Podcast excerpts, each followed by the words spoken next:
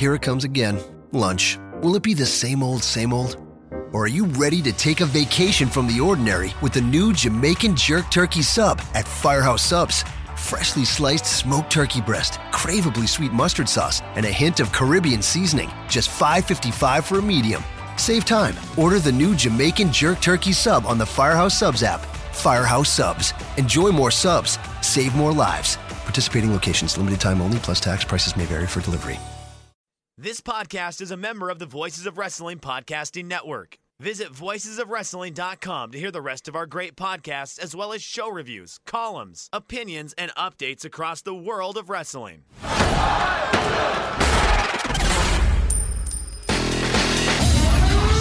know the combination. You're listening to Music of the Mat on the Voices of Wrestling Podcast Network. Hello, and welcome to Music of the Mat, the podcast devoted exclusively to the music of pro wrestling. It's all part of the Voices of Wrestling podcast network. I'm your host, Andrew Rich, and joining me today is the co host of the excellent New Japan podcast, the Super J-Cast, also available on the VOW Podcast Network. It's Damon McDonald. Damon, welcome. Thank you very much. I am I couldn't be more thrilled. This is one of my favorite shows. This is a much must listen for me as uh kind of covers both areas of of passions of mine. So uh since I was a little boy. So uh, both the pro wrestling and the music. So uh, I, I, thought, first of all, I hate you for stealing the not stealing the idea, but at least you know having the idea and and and making it happen because it's an awesome idea. And uh, like I said, it's a must listen for me. I'm super excited, and uh, yeah, I'm, I'm I'm really thrilled. Yeah, well, well, first of all, it wasn't my idea; it was Chris's idea. He was the ah, one who had the the original right. tweet about the idea of the show. I just I just tagged along. But uh, in any event, I, I do appreciate the kind words. And yeah, I, I have you on here because you are not only a, a big wrestling fan, but you're also a, a big music fan as well. So it's it's the best of both worlds with you, uh, Damon. It really is. Um, like I said, it, I don't think there's a day that goes by that music is not on, right? And hmm. um, and and when those opportunities are, unfortunately arise where I can't have music in the background, um, it's not a good day usually. it really turns to shit. So for me, it's um, I don't know. It's just one of those things that like I don't know. Uh, I really think it's it is something chemical that what music can do to a person.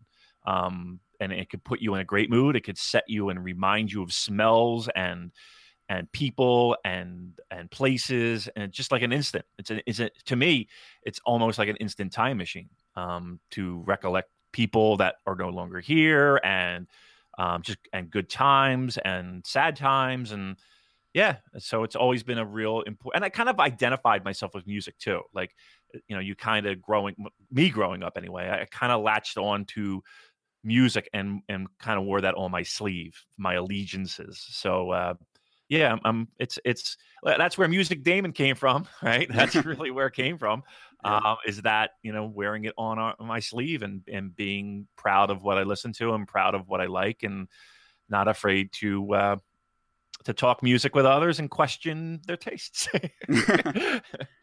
yeah, I'm I'm pretty much the same way as you. Um, I didn't get into music really until when I was in my teens already. I, it's funny, I was more of a stand-up comedy guy hmm. before I got into music. Really, I got into music, you know, mid-teens or so, and I was always a fan of stand-up comedy since I was, you know, you know, 10 years old or something like that. So it was a few years of stand up before music, but as you said, wearing allegiances on my sleeve, whether it was, you know, George Carlin or Rush, you know, it, it didn't matter. I was a fan and I, I, just loved to just listen and lose myself in their works. Um, now, if I have you pegged correctly, uh, Damon, you're you're a Britpop man, right? Is that your that your go to style of music, basically? Yeah, it is. Um, so that early late 80s, early 90s. Like I grew up on, you know, as a kid, I grew up. Well, I mean, the first band that I really had any real passion for was, truth be told, was Kiss. Mm. Right.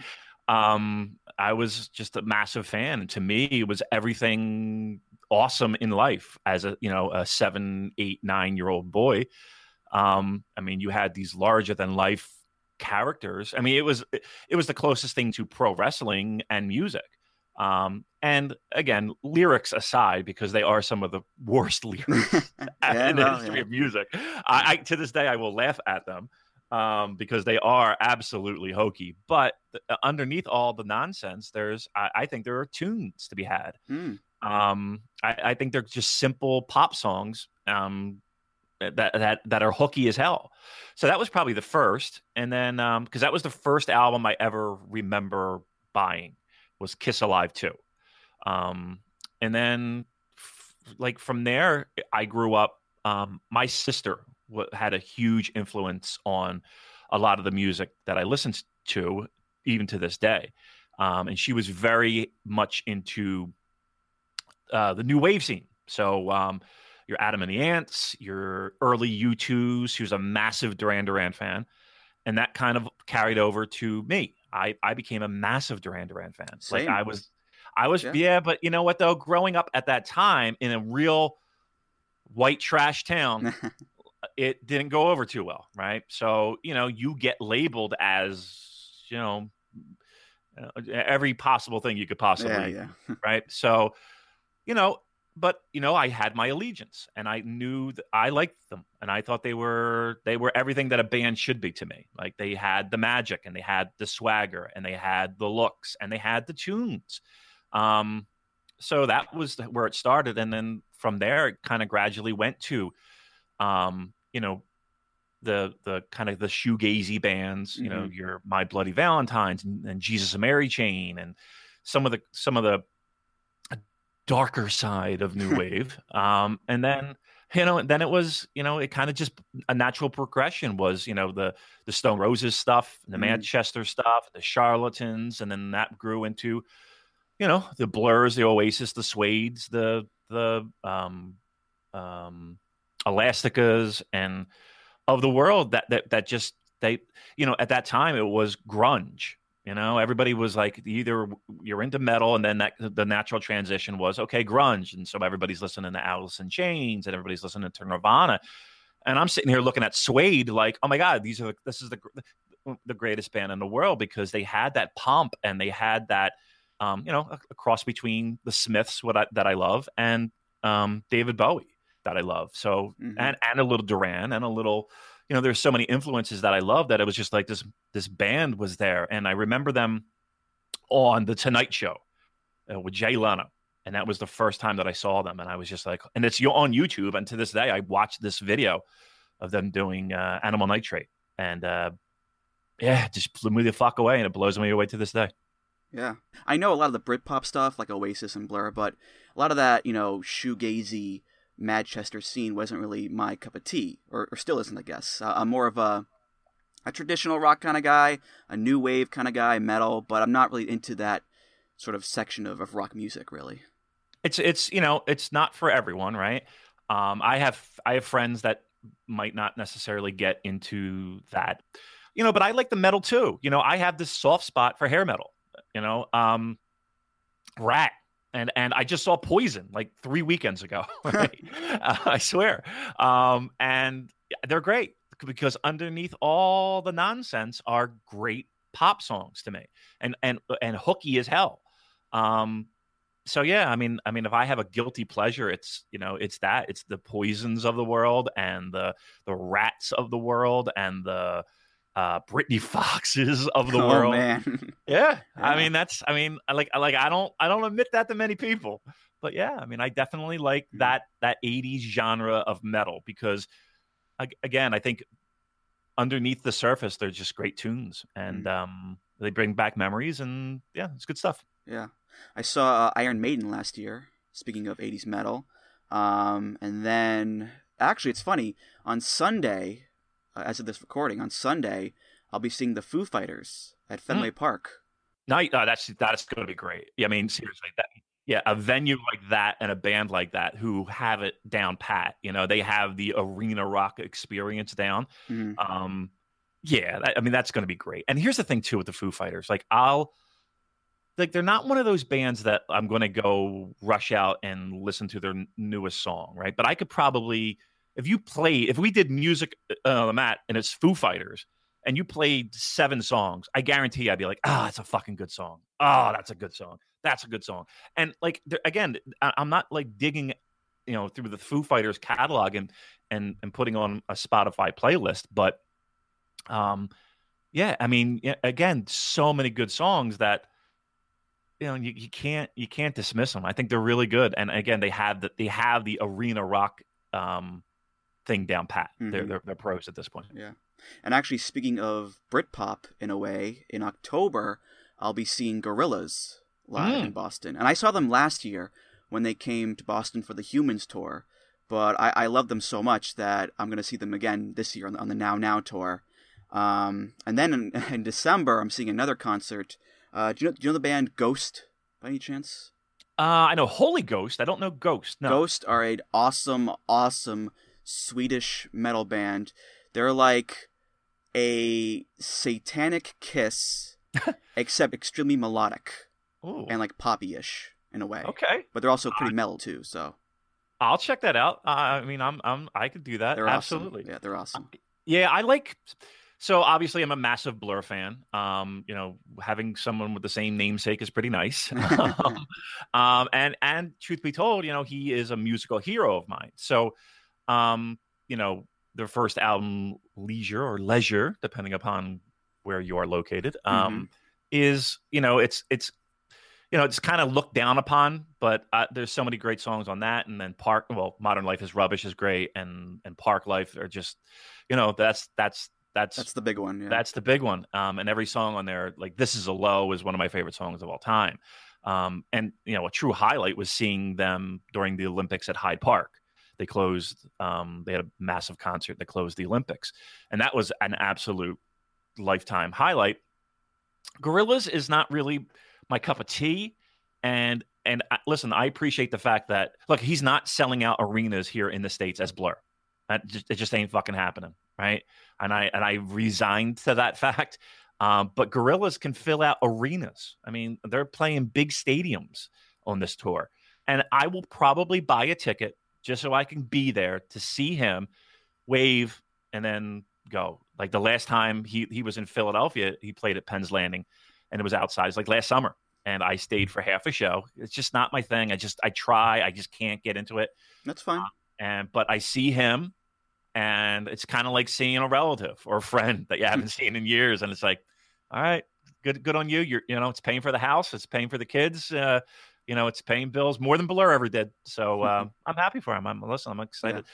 But uh, um, uh, yeah, it's funny, good. Yeah, funny story actually. Uh, at the concert last year I went to, uh, it was in between songs, and he was you know uh, you know chit chatting with the audience and saying, you know, the last time that uh, we were here in Boston was oh I don't know like seven years ago or so.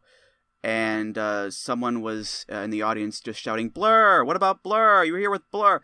And Damon just goes, "Not Blur, Gorillaz, you idiots! if you if you if you came here to see Blur, I'm sorry, we're not playing any of those songs. That was just a figment of the '90s. Please go to the exit and get your money back. Did he say that? Yeah, I think so. Oh, wow. Yeah, and then the the kicker was the kicker was the band starts doing behind. They start doing song two, boom, ah. boom, sh, boom, boom, boom, and, and Damon's like, "Stop that! Stop that! Enough of that! All right, come on, come on." He he laughed it off. It was all in good fun. He laughed it off, but it was it was a very funny moment. I I've seen. I know every time Blur is, is even close to being around me, I'm there. Um, last time I saw him was at Madison Square Garden. They played, um, which was great, and I saw him solo in New York um, when he had his solo album, and I actually got to meet him and I actually got my picture taken with him. Um, and then right above me, as I'm doing this very show, I'm looking at the signed autograph Q magazine with him on the cover, um, nice. uh, framed above me. So um, yeah, that was a that was definitely a lifetime highlight as well. So yeah, listen, here's what's great about music is that again, Gorillaz connects with you, Blur connects with me, but there's a common denominator, and mm-hmm. that's that, to me that's awesome. I love that. Yeah. Well, uh, we could sit here all day and talk about music, but we have some particular music to get to. This is episode 38, and today, Damon, we are doing a New Japan grab bag. I figure since we're in G1 season again, it's as good a time as any to pick just a bunch of theme songs from New Japan Pro Wrestling and talk about them. I love it. Because there are a lot of excellent theme songs in New Japan, and they should be discussed by professionals like ourselves. and the way this is going to work is that we will talk about 10 theme songs from New Japan. And we split them into two categories. Uh, section one will be six songs, and those songs are done by Yonosuke Kitamura, who is New Japan's main composer. And section two will be four songs, and those are themes done by outside artists. And every song on this list is a contemporary New Japan theme song as well. No, no classics, all current stuff. So, Damon, before we begin, I will ask you a few questions here. Do you listen to New Japan themes in your spare time? Uh, and if so, how many songs do you have in your collection? And how often do you listen to those songs on your own? I do. I actually, I do. Um, and there are a few. So, um, one of my favorites, uh, and again, if we just take a grab bag of them, um, one of those is Riki Choshu's theme, it, which is pure 80s goldness, right? It's it's synths and um, almost uh, gloom and doomy synths with a you know a very Depeche Mode, early Depeche Mode, uh, early Erasure sounding, hmm. um, which I love. I listen to um, Hiroshi Hase's the uh, that's the theme to to the Super J cast. And when yeah, we transition, yeah. yeah, yeah, when we transitioned from the Pure cast to Super J cast, you know, we we had the daunting task of having new theme music and you know, one of those songs was actually one of the songs that we were going to talk about here today. I won't spill the beans early. Ooh, uh, it was, it was going to be one of these songs. Um, one of these songs that we'll talk about eh, maybe you'll recognize from a from a past show, right? Um, and uh, the the current theme for the Super J cast uh, is Hase's theme, and it's so over the top with this seductive sax that I love it so much. Yes. It's a great song. It's a great song. I can't lie. It really is great, and and I loved it, and I wanted, and really when Joel heard it, he was like, "That's that's that's the theme, mate. That's it." Um, so so we had that. Um, but yeah, to answer your question, I have a I have a lot. Um, I have countless. Um, the only problem is, is that it's hard to incorporate with my Spotify. I know that you can import things and stuff like that, but I listen to Spotify a lot.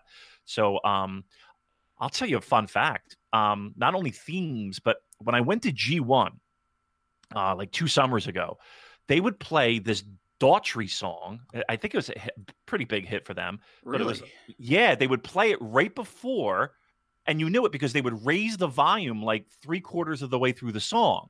Um, and I, I, can't remember the fucking song. There are a the few. Uh, let me look it up here. Hang on. What did But they have? played that song. If you can find it, um, it, it, I've heard it on the radio before, so it, it's not over. It's uh, not over. That one. No, not that one. There and back again. No. What I want.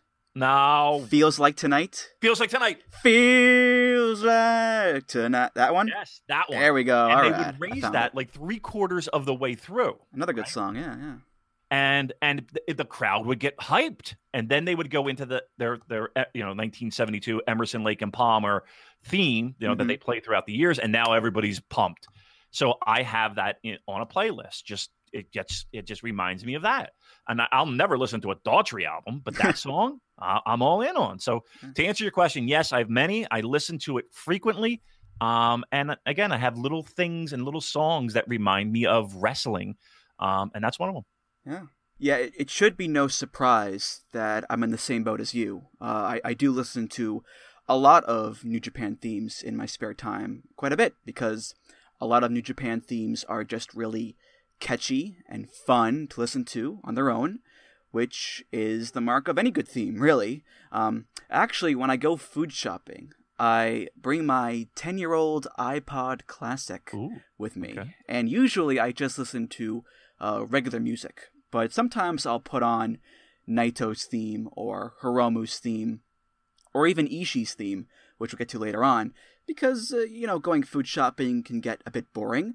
But if I'm listening to Nakamura's old theme or the old Prince Devitt theme, then it perks me yeah. up a bit.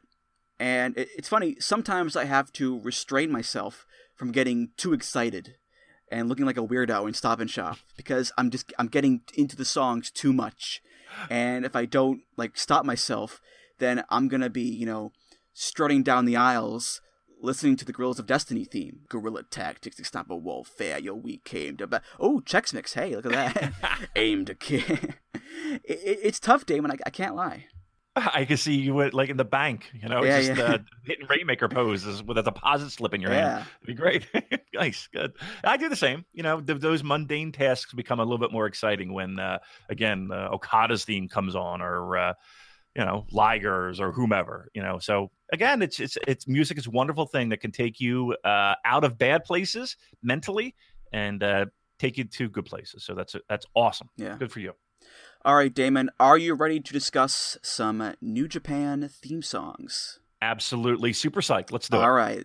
Like I said, the first section is dedicated to a selection of Yonosuke Kitamura's compositions, and we'll kick things off here with the Time Splitter, Kushida, five time IWGP Junior Heavyweight Champion, a two time IWGP Junior Tag Champion, a two time Best of the Super Juniors tournament winner, and noted Marty McFly enthusiast. His theme is called Kushida Makes You Rock.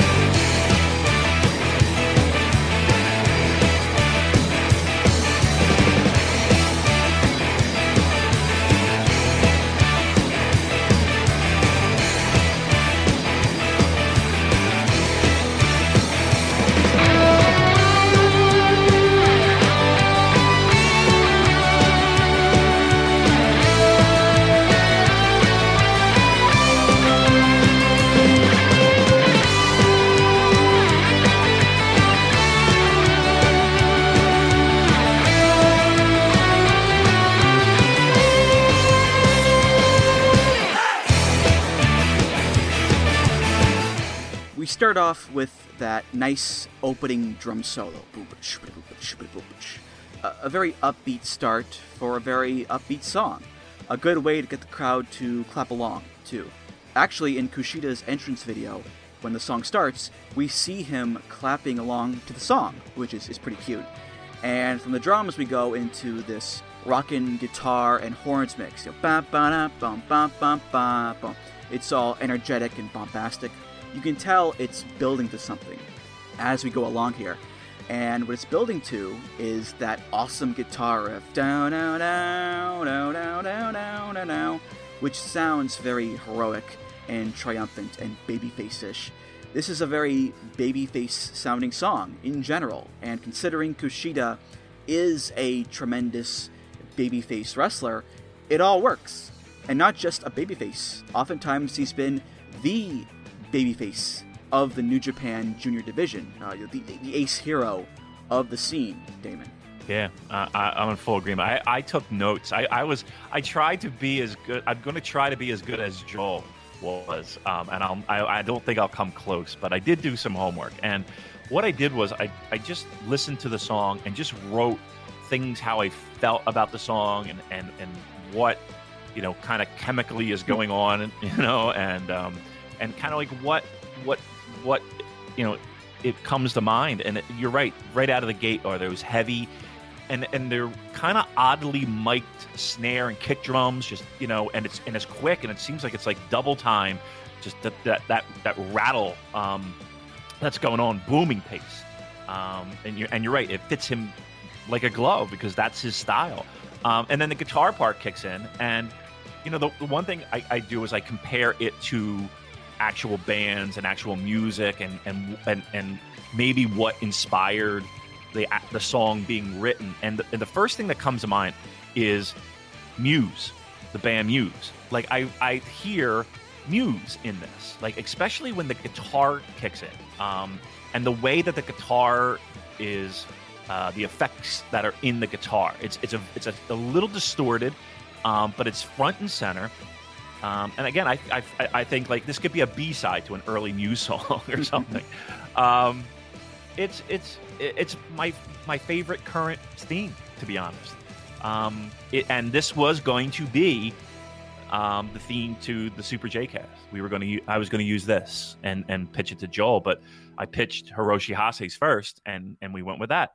Um, oh, like and then I wrote like cool parts of the song, like parts where it's just like, oh, that's a really great thing that they did. And there's this little synthy part Yes. um, in the middle. Yeah, yeah, yeah, Yeah. yeah. and it's very and again that re, reminds me of certain and it reminds me of Nick Rhodes of Duran Duran and and like Save a Prayer. Again, it's not you know, but it's that Yes. that that whatever that, Yeah, yeah, yeah, yeah. whatever yeah. that thingama job jobber is on Yeah. on a on a synth that makes that wobbly sound. But you kind of get that in this, and that takes me right to that. Like I think, ah, fucking Nick Rhodes, Save a Prayer, um, which is odd in a Kushida song, but um, I, I this is a five star theme for me. I think it's perfect for the wrestler. It fits them perfectly.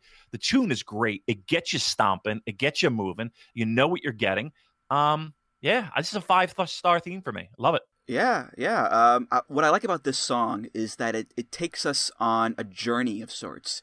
It's not just the heroic guitars all the way through. There is that middle section, like you said, the do do do do do with the wacky keyboard beep boops, and then afterwards the guitar kicks back in.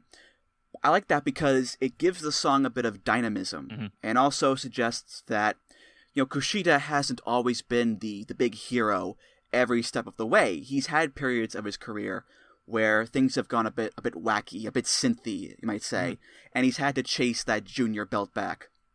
But when that main melody kicks back in, it's sort of saying that Kushida always manages to find his way back on the right path, the path of the triumphant hero. Or at the very least, if he doesn't win the title back, he'll at least have that mentality with him. He won't become cynical or jaded. He'll always be that hopeful babyface guy. Yeah, I mean that's man, that's that's pretty deep, Rich. Ain't you're rich? That's pretty fucking. That's what I do. Um, and then again, just to close it out, the, the- here's the thing too with New Japan themes. Is, is it uh, who's the guitar? Is it him? Is it, is it, is it you said it was Kitamura? Was it Kitamura, Um, yeah, is his name? Kitamura. I have, I Uh-huh. don't know if he's doing all the parts, but I, that's who he is. Because I don't have the CDs physically. I don't, I don't have the liner notes or anything like that. So I mean, the I just- guitar playing is unbelievable in some it's of these great. things. Yeah, and the end like it's like whammy bar central right and hammer-ons and the pull-offs and like there there's some legit guitar playing going on here yeah. um especially at the end with that solo so yeah like i said andrew man this this this this is one of my favorites um i'm glad we're starting off with this because uh it always puts me in a good mood and it's my go-to theme yep absolutely Yeah, that that last 90 seconds of the song, it it really amplifies that babyface tone to the max, Mhm.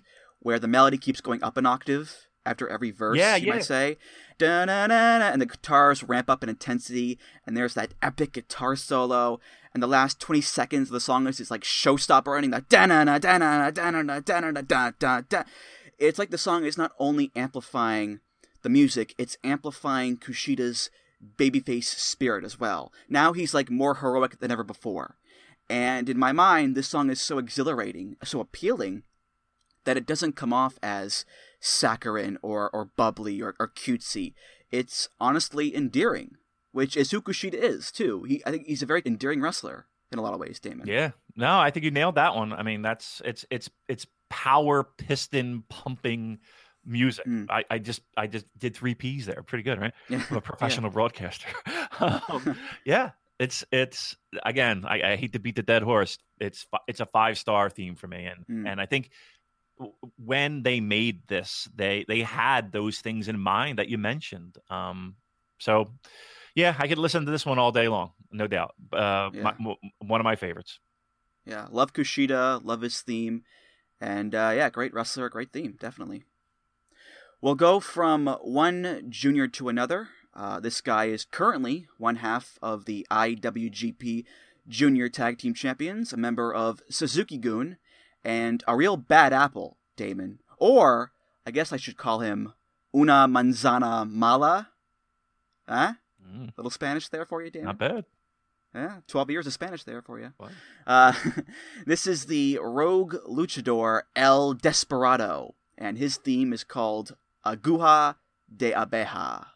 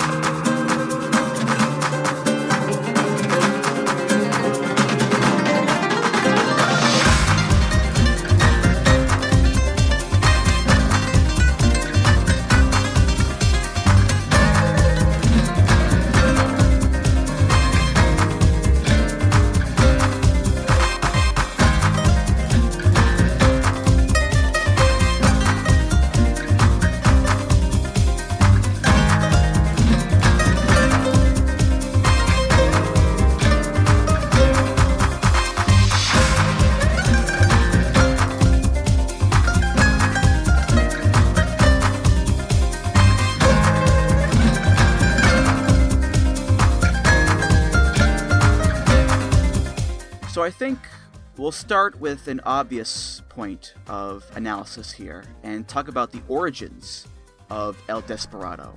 Um, Kyosuke Mikami was a New Japan young lion back in the day who went on excursion to Mexico for a few years, and when he came back at Wrestle Kingdom 8 to challenge Kota Ibushi for the junior title, he had a new gimmick as El Desperado, and it was based on the Robert Rodriguez film Desperado. So he had a black and white color palette with the black suit and the white mask. He had the guitar case, Mexican background, the, the name El Desperado, and that all ties into El Desperado's music perfectly. It's this Spanish flamenco style song composed primarily with the acoustic guitar, and I do like how it's not just the acoustic guitar, it's there's also a hybrid factor as well here with this song. You've got this kind of programmed percussion bits and also a few keyboard notes as well that Yes. every once in a while there, which represents the hybrid nature of El Desperado because in storyline he is Mexican, but he also has a Japanese father. So again, it all ties into the music there, Damon. You stole my notes, I think. Oh, sorry. because that's that's I mean I'll read exactly what I have and, and I quote um, Spanish guitars open it up uh, very traditional sounding guitars right? Um, but then a dancey beat underneath and those little tiny synths and they it, yeah, and it just it, it like accentuates the end of each and again I'm not a oh, like a trained music guy but I think it's at the end of each measure I'll say um, but you'll hear it you know what I'm talking about um, and then the thing to cap that off, though, is underneath there, and they're they're there. You, you got to listen for them. They're there. These little subtle Casio-esque hand claps that are in there. Um, Yes. That that are so again 1980s Casio push a button hand clap thing, but yeah, yeah. um, yeah, they're in there, but yeah, there it, is. It is a, bit of a, a, hybrid of again, and it's and it's subtle in there, and it's and it's not front and center. Again, those guitars kind of take you by the hand, but underneath there, there is a little bit of this little beat, this dancey beat, and again, that those synths and that those little Casio hand claps are the things that stuck out for me. Absolutely. Mhm. Yeah, to me, there's like an exotic mystique to this song because you don't normally hear this type of song in New Japan setting. Hmm. Most New Japan themes are rock or electronic based or a combination of the two. This song, it feels like an outlier. It's not like any other song in the company. And honestly, I feel the same way about Desperado as well because he, he has this dangerous, exotic air about him with the devilish looking masks and the face paint, the Mexican background, the finishing moves with the Spanish names. He does feel, in a way, like his nickname, the Rogue Luchador. He feels like a guy who like skipped town in Mexico and went to Japan, and now he's working for Suzuki as this like lucha enforcer. And I think Despy having this this Latin-based theme song it helps sell that mystique. Yeah. Um, you know, it it you you did mention it is a unique, and I'm and I'm trying to think of anybody that would even be not necessarily in that genre, but like just again su- such a theme that's so outside of the norm. Because you're right a lot of this is guitar based and rock based and let's get the people moving. And um you know even some hip hop elements right to some of these themes too. But yeah this one really stands out on its own um as a very specific um genre specific to a guy who is everything that you kind of mentioned is is is very unique to the promotion itself um and given his background now i'm going to put you on the spot now, I didn't. Oh, I didn't. Google this. I didn't look, so I don't know the answer. So you could completely bullshit me from I fucking know. Um, the what what what is is- it's uh, obviously Spanish. Uh, Aguja de abeja, and I know what you're going to ask me. yeah, what does it mean? Bee stinger. What is it? Bee stinger. Bee stinger. Bee stinger. Yep. Well, te- uh, technically, literally, it, it's needle of bee, Wow. but stinger is the is the appropriate name for it. So, Wow. which I suppose plays into the whole the whole danger factor as well, because bees can be pretty nasty creatures. Yeah, it's like the New Japan version of a man called Sting. Oh, hey. Thanks everyone. Yeah, uh, what also helps sell the mystique as well, I think, is that I think this song it could work for both a babyface and a heel. I think, uh, unlike Kushida's theme, you can't really put this song in a definitive, neat little box here because the song is it's animated enough, and the guitar it, it could give off vibes of like a sexy Latin lover type of of personality, so it could make for a good face theme. But again, there's also that hint of danger in there. I think it's not as overt as other songs are, but again, it's that feeling of exoticism and the mystery of this Mexican outsider, El Desperado, coming in with this foreign sounding theme. So it, it works both ways, I think. And also, Despy, he has used this theme as a face and a heel. Because when, he- Right. when he came back at Wrestle Kingdom 8, he came back as a face. And then later on in the year, he did turn heel and join Suzuki-gun, and he's been a heel ever since. So he's primarily used this song as a heel, but I think he could use it as face too. Yeah, I mean, listen, I can certainly relate with the Latin lover, right? That that's that. I mean, I could. what? Um, um, let me ask you this though: uh, Is this a song that that's going on uh, Andrew Rich's iPod while he's uh, you know buying beef stew? Uh, listen, man, it's not a top choice, but if I'm scrolling down that playlist, then I'll, I'll put on a little Guja de Abeja. I'll do a little little marimba shaking, you know, you never know. Oh. Down the uh, down the old rice aisle, you know, it could happen. We've all we've all been there Yeah. the right time. That's the sexy aisle. huh? Yeah. Let's be honest here. You know, they got they got the rice aroni. They got yeah, they got a lot of Got you the know, they got the noodle packs. Nothing, nothing The sexier than the jasmine rice, you know, Oh, now you're Yeah. talking. Listen, you're exotic. sexy jasmine rice. I'll yeah. tell you. this this is going off the rails. Um, yeah, it's not one of my favorites. I mean, I don't think I'm, it's one of like if it's on, I don't know if I'm hitting fast forward. I don't know if I'm hitting skip. Um, but I mean, I can't say that I'm going out of my way for the Despy song, right? Um, Mhm. a little outside of my box, but but it's good. I think it fits him, and I think yeah, it, it is unique and dynamic, and um, can can be worked both ways. It does add a little bit of of uh, mysticism to him. So uh, yeah, Mhm. yeah, I gave it. You know, if I'm if I'm rating them, if we're going if we're going snowflakes, uh, this is a three star for me. Three star. Up next is a member of Chaos, and up until a few weeks ago, this man was the IWGP US champion. Some people call him a knife pervert, but he prefers to be known as Switchblade Jay White, and his theme song is called Switchblade.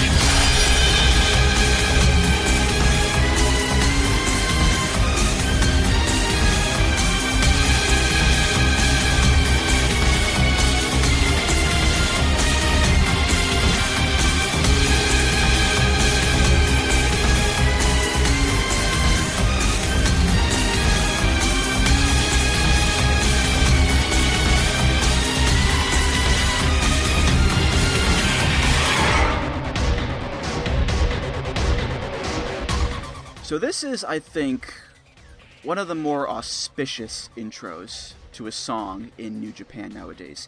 It's a subdued intro, and we're used to subdued intros in New Japan with Goto's theme and Suzuki's theme, of course. But the intro in this song is not like those other songs. Uh, Goto's intro, the Kaze ni Nare intro, those are meant to establish an atmosphere of a warrior, a samurai, a, a, a battle. These men are serious fighters who are about to engage in serious warfare. The atmosphere that this intro creates is just plain unsettling. The distorted voices, the scraping of the blade against, you know, little metal, the piano notes, the heavy breathing, which ties into the whole breathe with the switchblade motto.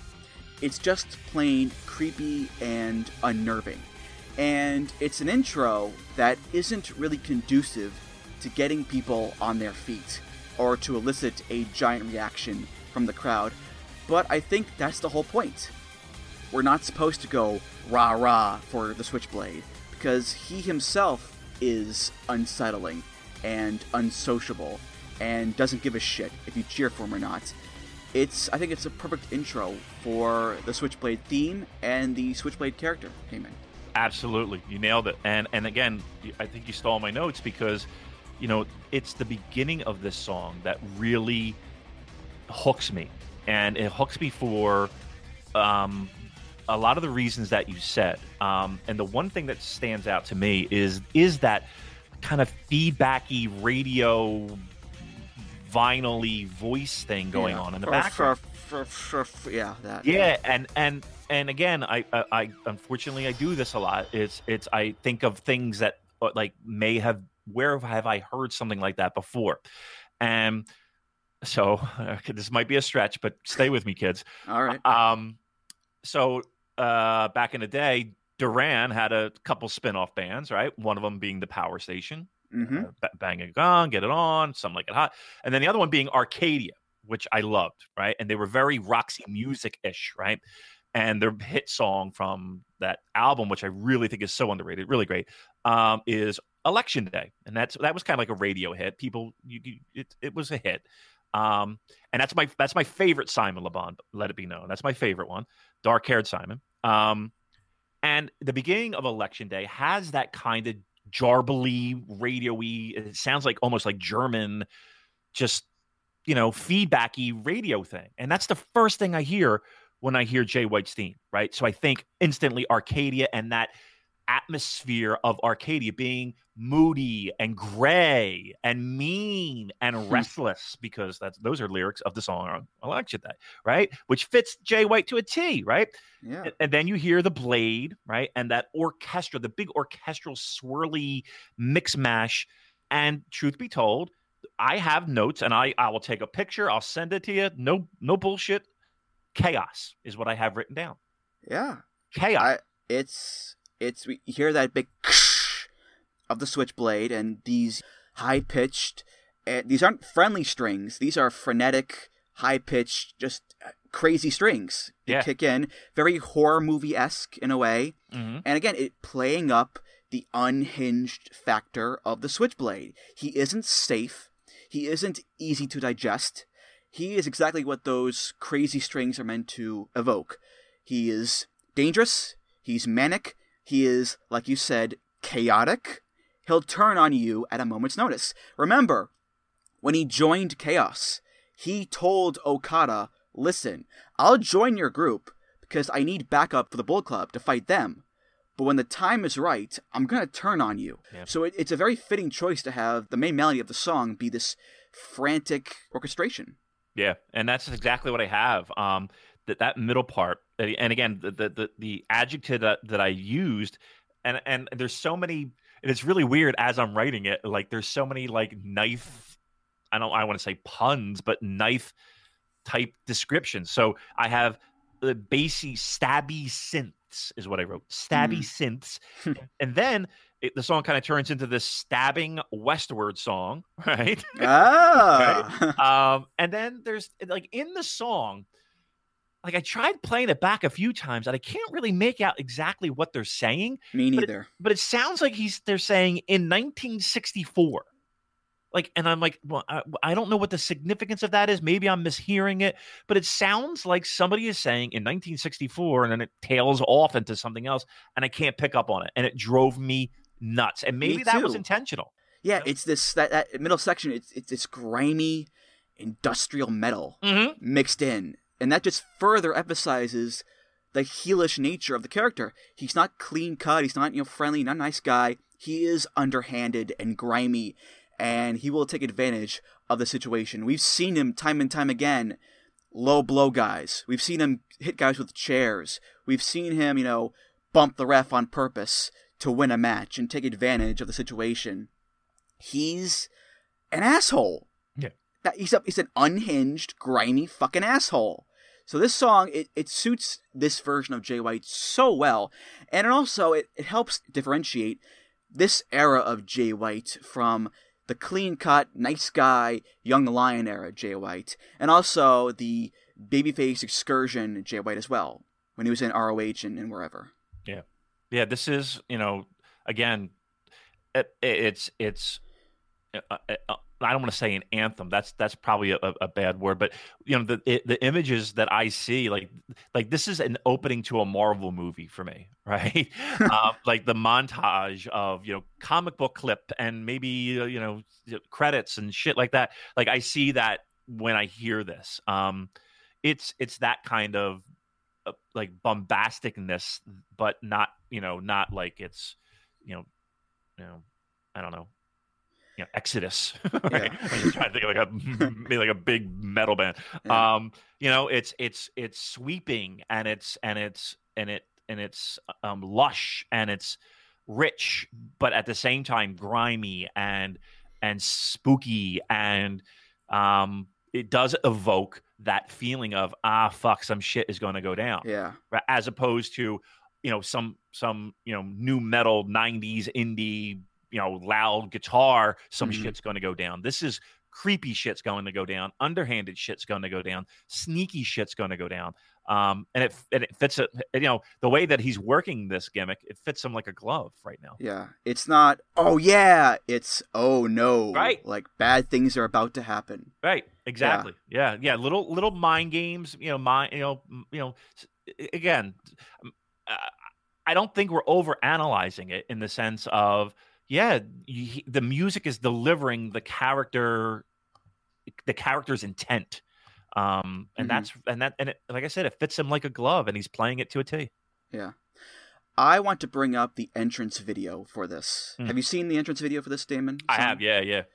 Uh, it's it's funny. I think, you know, when when Jay came back from excursion as Switchblade, I think myself and a lot of people looked at it as, ah, it's a bit too cartoonish, maybe a bit too goofy. I think here, and the entrance video, uh, it's it's a bit cringy to watch. I think a little bit because we see you know we see Jay futzing around with the Switchblade and he's making these faces that are supposed to be you know psychotic looking, but they're a bit silly, I think. Mm. He's in this giant room with all the red strings of fate in it, and he's he's cutting the strings and maniacally laughing. He sits in a big leather chair and he's he's stabbing a book like a crazy man. It is very goofy and over the top. But again, that, that video was filmed around the beginnings of the character when he came back. And I think nowadays, you know, six months later or so, we see that Jay has tweaked the gimmick, and he's come into his own. Really, it's it's not as goofy, maniacal, laughing, you know, villain. He's more so the the unhinged, selfish asshole, which I think is a much better take on the character. I do too, and and again, I think this is an evolution. It, he's going to grow and make it his own, and I, I think that's an important thing. Um, you know, uh, uh, on the on the last Super J cast, uh, the big analogy that I had was was Naito. You know, it took a while for people to kind of warm up to that a little bit. Me probably being the last one on that train of what the, what is this? He's stalling. He's like Larry Zbyszko. What the, what is he doing? you know what I mean? Like like like he's stalling. Why are we stalling? Why are we taking off? Like Why is he wearing a full suit to the Right, ring? right, right. And I just, you know, I just couldn't wrap my head around it because uh, you know, what I was watching before that was Stardust Genius Naito, right? Mm-hmm. And and it was such a 180, right? And it, and and Jay White is doing the same thing where it's like, okay, you know, it, at first it, it's kind of like you're going through stages of of of grief, right? You know, at first it's what the fuck is this, right? And then it's all right, I can see I can see where this is going, and I'm not a fan. And then it's all right, that's kind of cool. And then it's uh, you know it gradually gets to all right, I'm all in. I'm all Mhm. in with the gimmick, and and eventually I'm sure that'll happen with me as well. Okay, uh, let's move on to our next wrestler. And not only is this man a member of the Bullet Club, but he's OGBC. He's one of the founders of the group that started back in 2013 with the real rock and roller, Prince Devitt, Machine Gun Karl Anderson, the bad boy Tama Tonga, wherever the fuck he is, still out there kicking the shit out of someone, Tanahashi, Taguchi, Nakanishi, Captain fucking New Japan? Get the fuck out of here. It's the underboss, Bad Luck Fale, a former IWGP Intercontinental Champion, and his theme is also called The Underboss. The Underboss.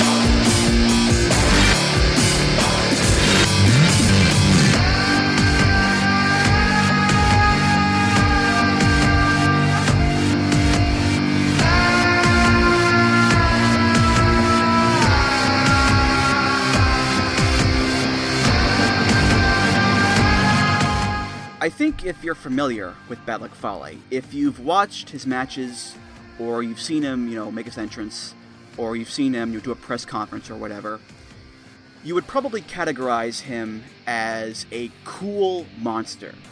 Because he's not like some animalistic creature like Takashi Iizuka.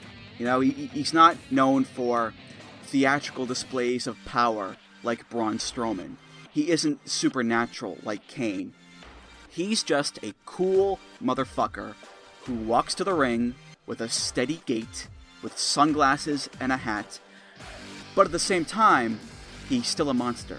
He still has the size and strength advantage over you know, pretty much everyone on the roster. He's still booked strongly in the G1 every year. There is even a period of time where his finishing move, the bad luck fall, would just end a match. Not even a pinfall, the ref would just call it off via KO. And Fale, he exists in both of these worlds, as does his entrance theme. It's primarily this techno, you know, electronic club song with these, you know, computerized beats, you know, you would hear it in a nightclub. But the song, it also has a lot of heft to it. It's got a booming bass, some, you know, heavy brass notes, bum bum bum. It's not some you know light, fluffy, electronic you know dance song.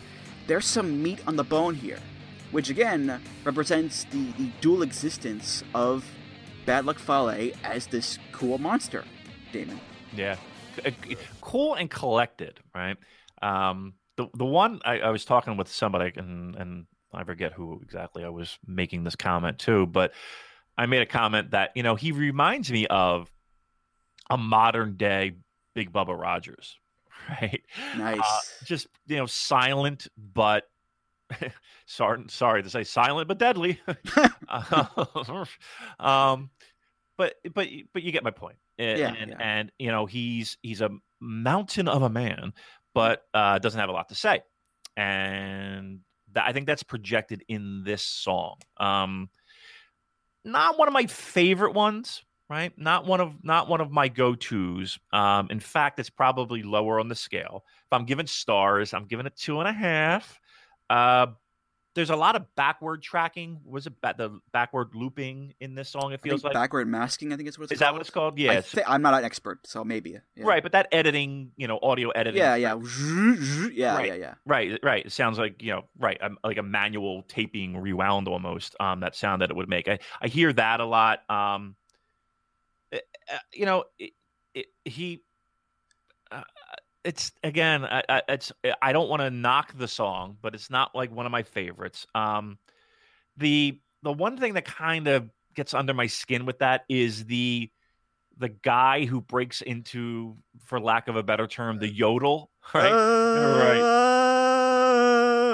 Uh, yeah, that part. I'm yeah. not into that. I'm not feeling that. It, re- it reminds me of like a male version of uh, what was the the woman from the Cranberries, Dolores O'Riordan. Oh, Dolores O'Riordan, right? yeah. Doing zombie or something, right? Um, it. I, I Rest in peace. Rest in peace. to yeah, Dolores. yeah, yeah. You know what? That was my best friend's favorite band. Well, one of one of them anyway. But yeah, Mhm. I was, yeah, I was. That's that's that is. uh And you know what it is? I, I, here we go on a on a cranberries rant. so um, never thought that would happen. But um, she would was pretty notorious for canceling concerts all the time. And my friend would all every time they came, you know, they would he would get the tickets, and this guy must have like you know been shut out at least four times. Like I like he's like she's his Morrissey, right? So when I go Mhm, here, I like I'll never buy a ticket to go see Morrissey, not because I don't love him, because you got a, an eighty percent chance of not seeing the Yeah. show. So I I always get tickets the day of. Um, because because you, you're going to wind up turning them in, and that was uh, unfortunately Dolores's uh, bit of trouble. She had a lot of um, medical issues that were a problem. But anywho, um, that's what this that's what that part reminds me of. Um, look, you know, so you, you're gonna you're gonna win some, you're gonna lose some. Um, this one's not this one's not on the Damon playlist. Yeah, it's a bit out of place, I think, compared to the other, you know, the EDM stuff, um, the the techno stuff. Yeah, you know, I was thinking about this. It's you know, you you look at Fale at at face value, and it may seem a bit odd that he's this giant monster coming out to this, you know, uh, techno song, but if you harken back to the beginning of the Bullet Club, there was more of an electro influence with their music. Yeah. Because the first Bullet Club theme, Last Chance Saloon, that was an electro song. Uh, Prince Devitt's theme, Real Rock and Rolla, was an EDM song. So Fale having a techno song here lines up contextually with the early days of the Bullet Club, I think. Yeah, and it's a modern feel, right? It's definitely a, a, a modern take. Now, you know, truth be told, if if if you put a gun to my head and said, "Okay, you got to listen to a Bullet Club theme," I'm I'm digging the the God, right? Because to Mhm, me, yeah. that feels very tricky. That feels very uh, Massive Attack, right? Um, that kind of just subtle and sleek and um and dirty and Yeah. and and it's you know two o'clock in the morning and we're going to go pick up some drug kind of music you know what i mean Yeah. like, like that like that's it's it's sneaky nonsense is what's happening right Yeah. um so yeah uh I, mean like i said th- it's not my favorite if i'm going to take a a bullet club-esque theme it's it's going to be that god massive attack tricky sound um this one is eh, two stars sorry hmm There is one last part of the song I want to bring up here, and that is the stinger at the very beginning. Mm. And let me tell you something there, Damon. There was a period of time in my life where I was kind of obsessed with that stinger and the way that it's pronounced. Because he doesn't say the underboss, he says the underboss. The underboss. And for some reason, it just stuck with me. I, I found it just so interesting that he says it like that. And at one point, I just became so like fascinated with it that I would just randomly say it out loud to myself when I was alone in my room or whatever. The under, uh, it's like a weird OCD thing. wow It, it didn't last long, but it, even to this day, I do still have this odd fascination with the way this stinger is said because it's it's very weird. I think. Yeah. No, no, I, I actually have that written down in quotes, and I have it spelled D E under U N D A boss. In quotes. That's what I have in my notes. Um, I have I have uh, O N D E R B A U S. okay, right, right. Underboss. Like, why do you think? Why why do you have a fascination with that? Why do you think that is? I don't. It's just uh, one of those things that you listen to a part of a song, any song really, and it's, a part just sticks with you. Mm-hmm. I think this is the part of the song for some reason. I don't. I, I can't explain it. It's it's chemical, like you said. It's it's chemical. It is chemical. That's pretty awesome, though. Like that yeah. sticks out the most. That's funny. All right, cool. All right, uh, where are we going next? This is fun. I'm having. A, All right, yeah. So the uh, the next theme is another Suzuki-gun theme, and this is actually for a tag team. The tag team of American Psycho, Lance Archer, and the British Bulldog Davy Boy Smith Jr. Killer Elite Squad, three-time IWGP Tag Team Champion. And a fun fact about KES is that they are Poland Springs' favorite tag team.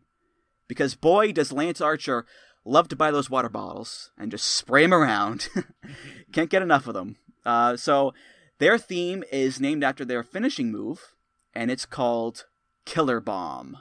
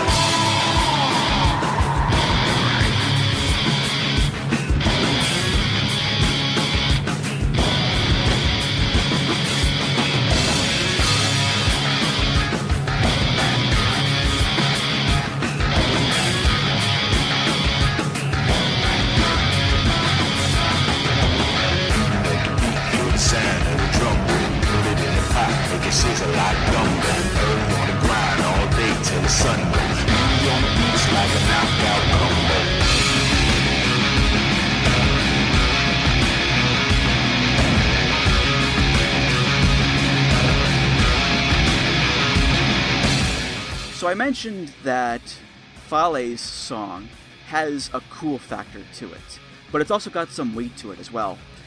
This song does not give a single shit about being cool or being in the club. This song is all about weight and power and density and brute force. The opening bass riff is so heavy and pounds in your ear. Ba-da, boom, boom, boom, boom, ba-da, boom, boom, boom, boom, boom, boom, ba-da, ba-da. It sounds like something that is just stomping on the ground and it's coming right for you. The rest of the song is these like low tone guitars and again some grimy keyboards. It's really an unpleasant sounding song. And I don't mean like it's a bad song. I mean it just sounds mean and nasty. And that's exactly who the Killer Elite Squad are.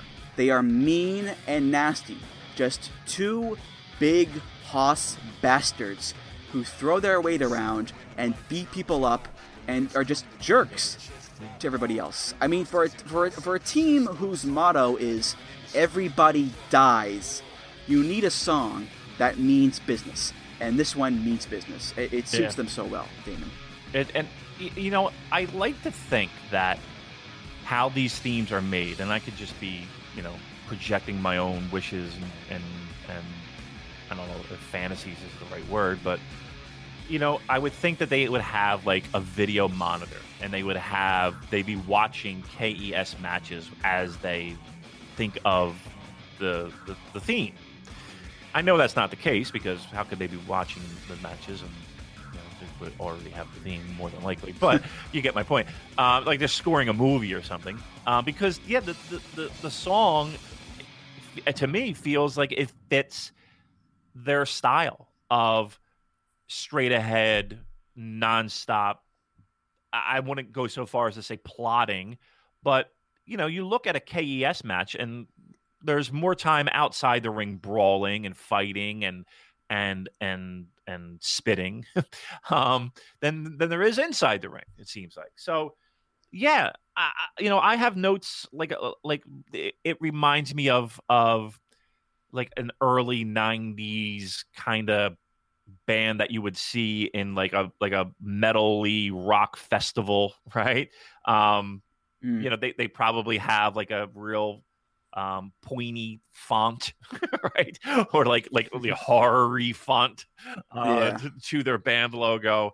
Um, and there's not a, and here's another thing too. There is no hook on this song, right? There's nothing that's there to draw you in to be like, ah, here's here's the, the as you described it, the toe tapper or you know the clap along. Mhm. It's we're straight ahead, crunchy guitars, crunchy bass, heavy crunchy bass, and that's really Mhm. their wrestling style. That's what it feels like to me. Yeah, it, it's no nonsense. It really has like a biker mentality to Mhm. me as well. Like like the grittiness of it all just gives off like this this evil biker gang that just fucks shit up everywhere they go. The malicious attitude, the violence, uh, the denim, the bandanas. Again, you know, Wrestle Kingdom 8, KES came out for their match with Archer on a motorcycle and Davey in the sidecar. So, uh, you know, it, it, it does just have this, like, no nonsense, fuck shit up presentation to it. And that goes hand in hand with the presentation of KES.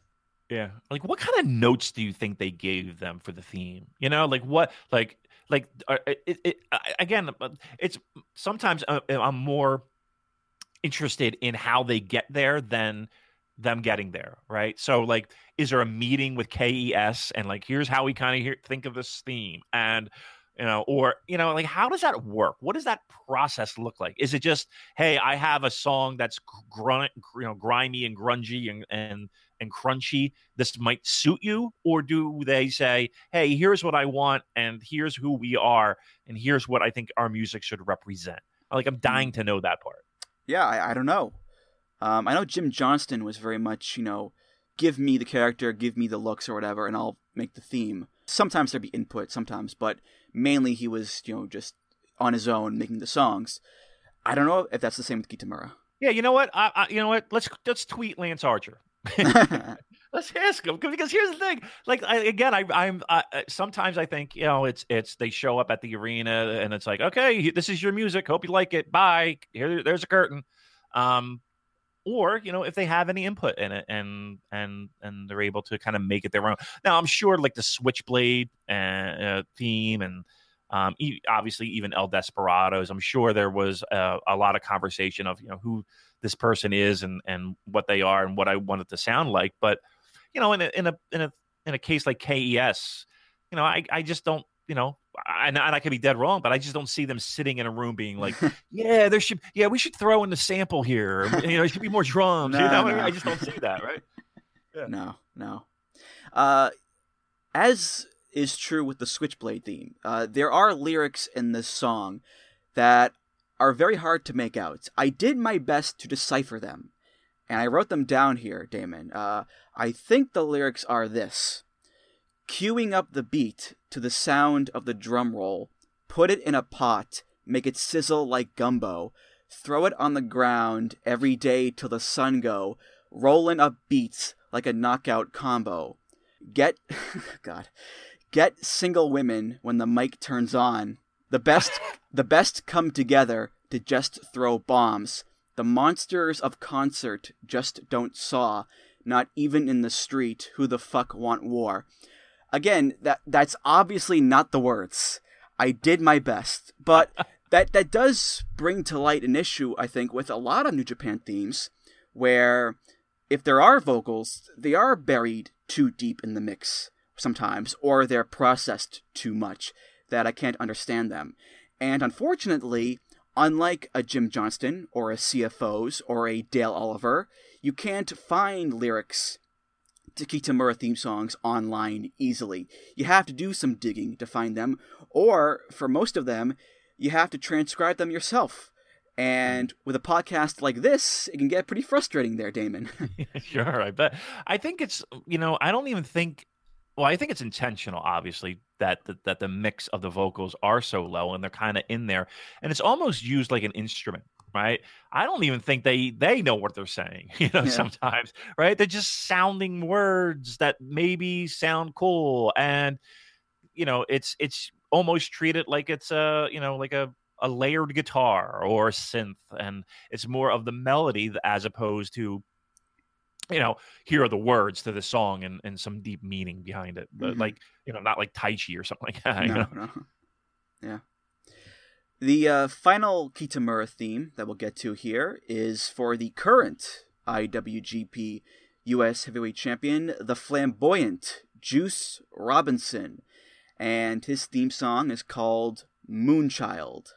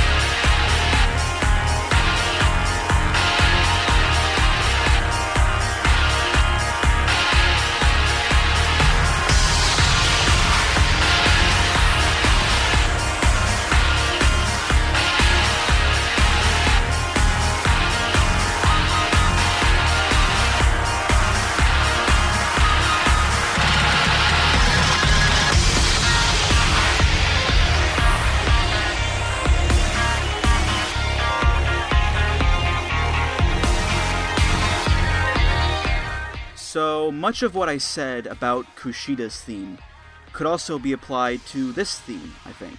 It's high energy, it's upbeat, it gets the crowd pumped up. When the song starts, that the percussion beats are the perfect tempo to get the audience to clap along to the song. Bum, bum, bum, bum, bum.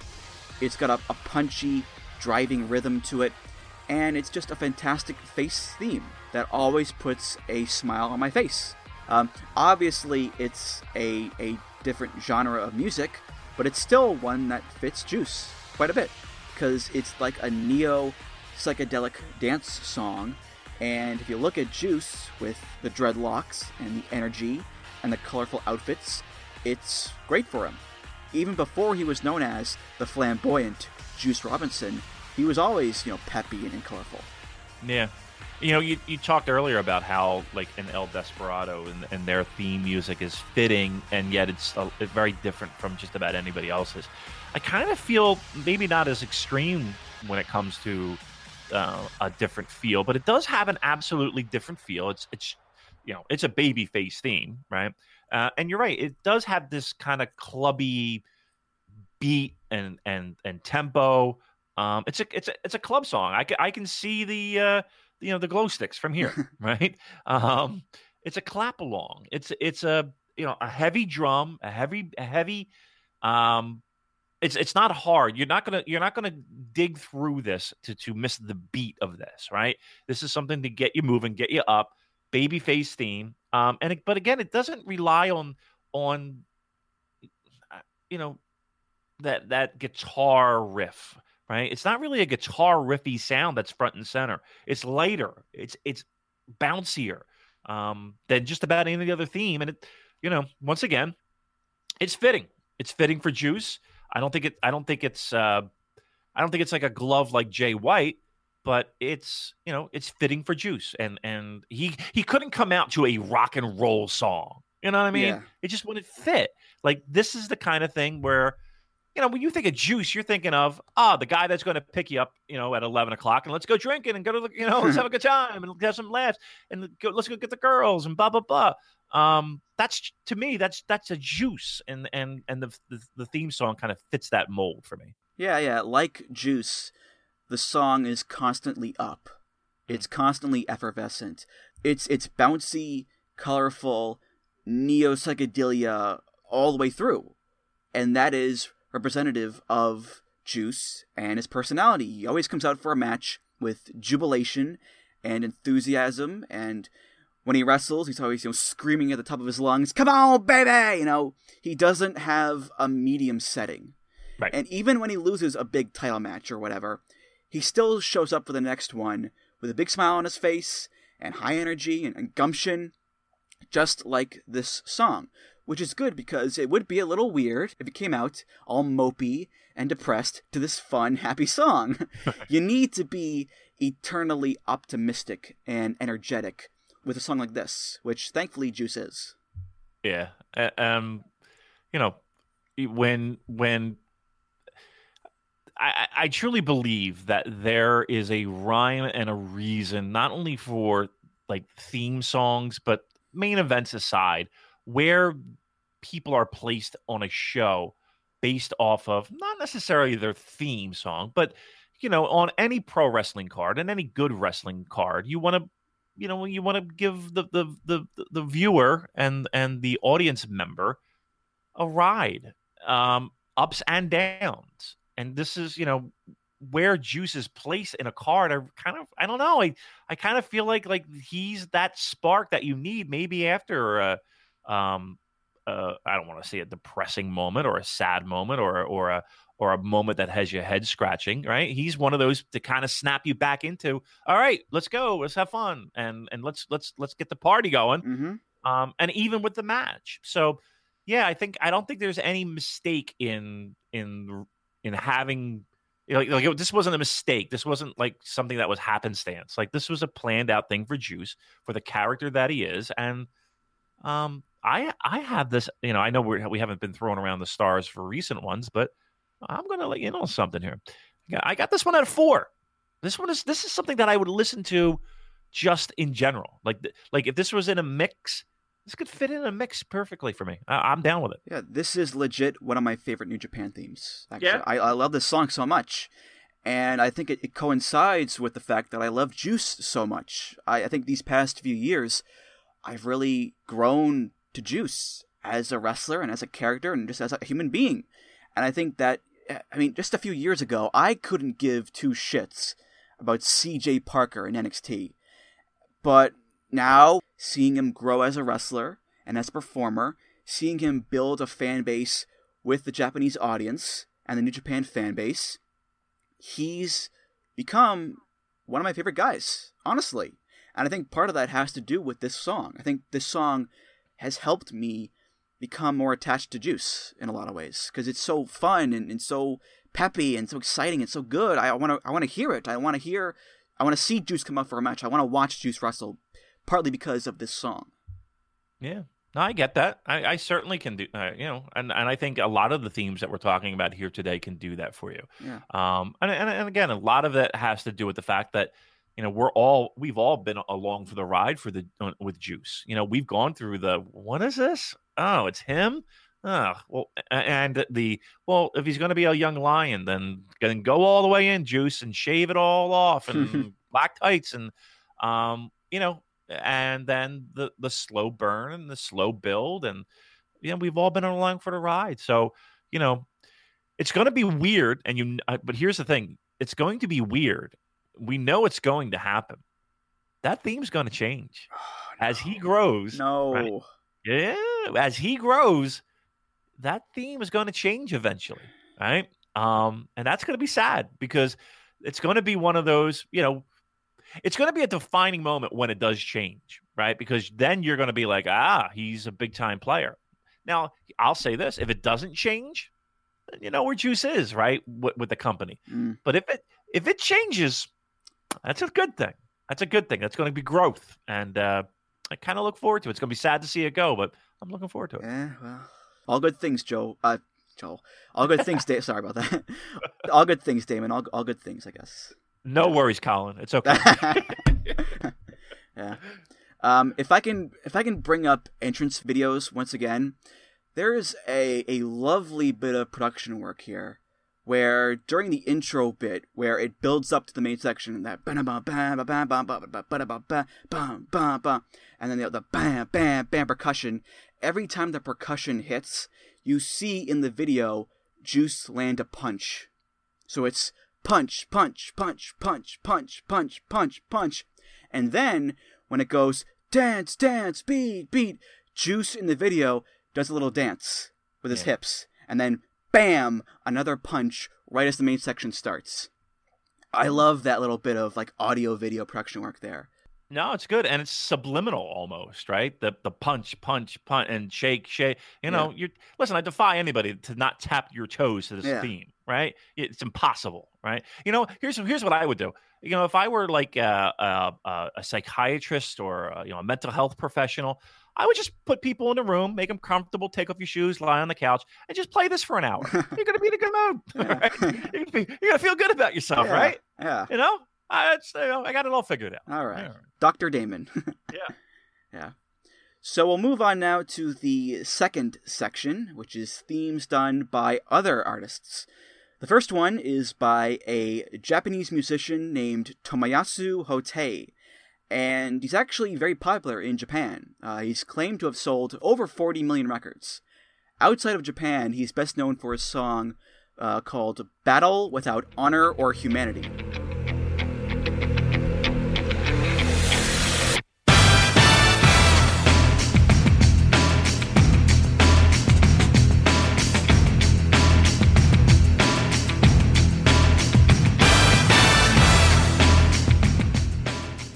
This song, uh, this is for the Unchained King Kong, Togi Makabe, and he uses a cover of the classic Led Zeppelin tune, Immigrant Song.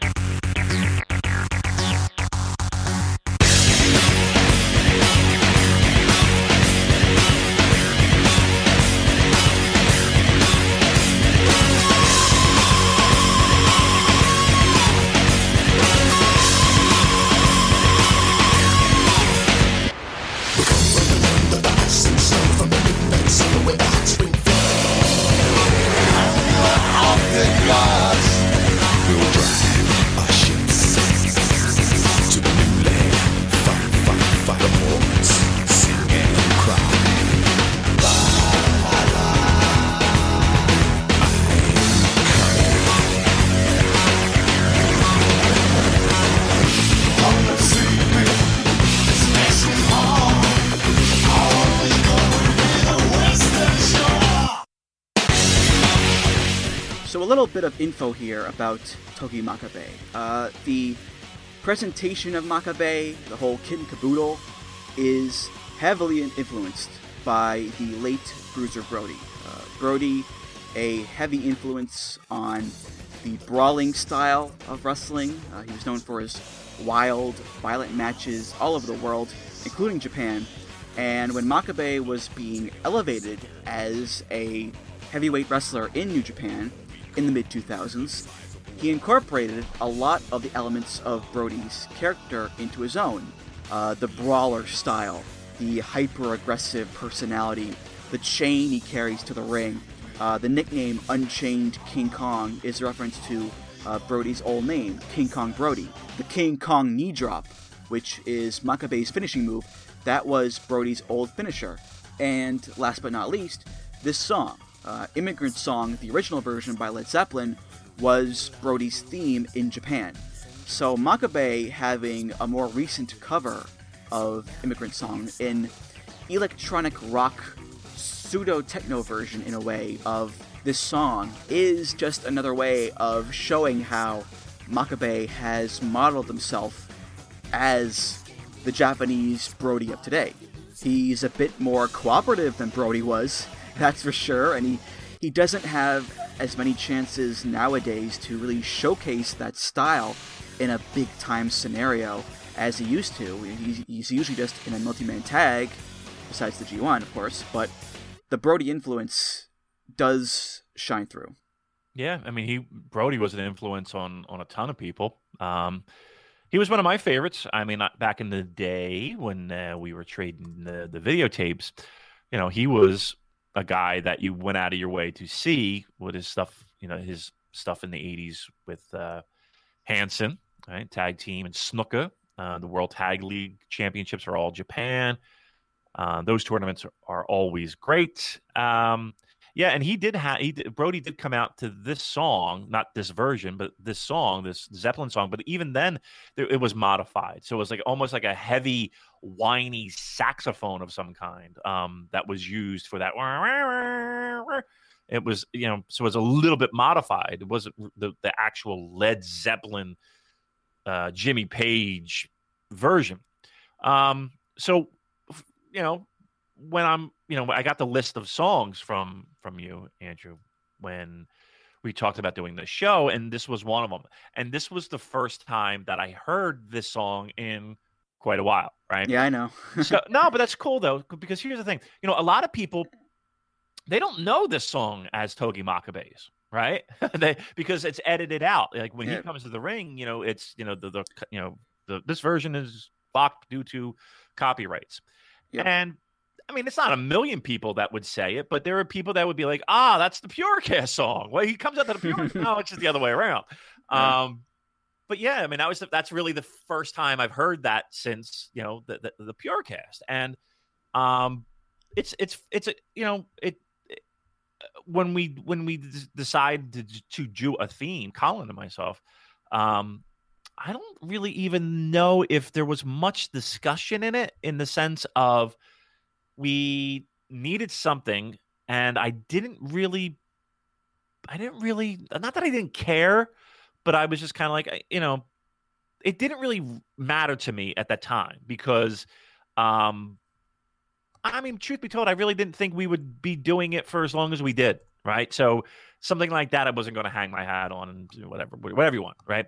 But it really became synonymous with that show and um you know, you know hearing it in Japan, you know, and just you know, and having people bust my balls about it and all, but but it's it it, it is, and and I, I'm not gonna lie, it brought me back to a certain time and and and certain with the shows and certain memories of that and all, and you know, listen, um, all good things, don't get me wrong, but that the, the, that's the first thing I think of, um, hearing that that opening synth up that bum, beep, bum, bum, bum, beep, beep, beep, you know, that is like Mhm. ah, you know, that reminds me of you know, I, I, truth be told, it reminds me of Colin counting down for him to start the opening of the show because he always started. I never opened the show. He always opened the show.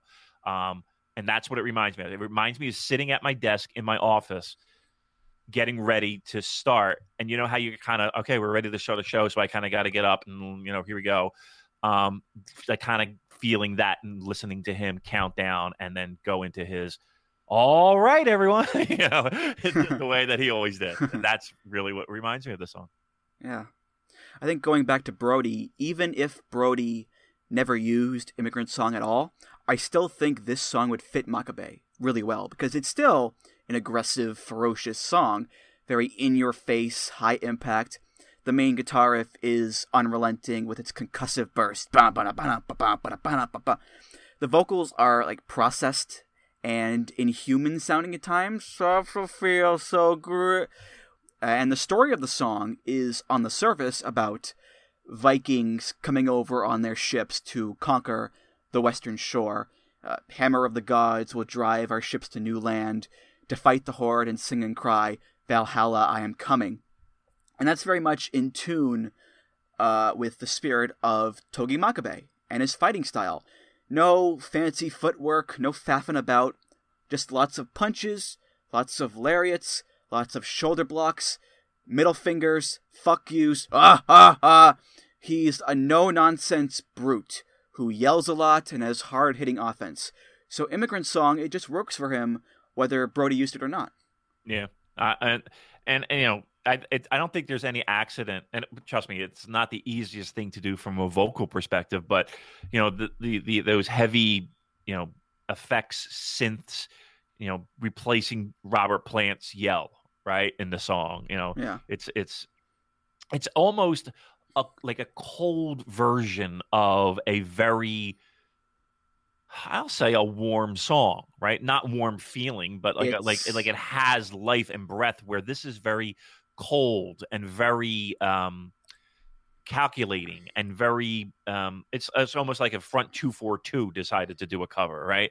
It's just it's stripped down of the human element of the song, and it's very you know cold and and Mm. and and computer based and you know bits and bytes as opposed to notes and feeling if that makes Yeah. any sense It's taking something fiery and organic and like soulful and making it mechanized Yeah. and metallic and computerish in a way. It's like, you know, replacing Vikings with a Viking computer simulation or something like that. You know, it's it's Right.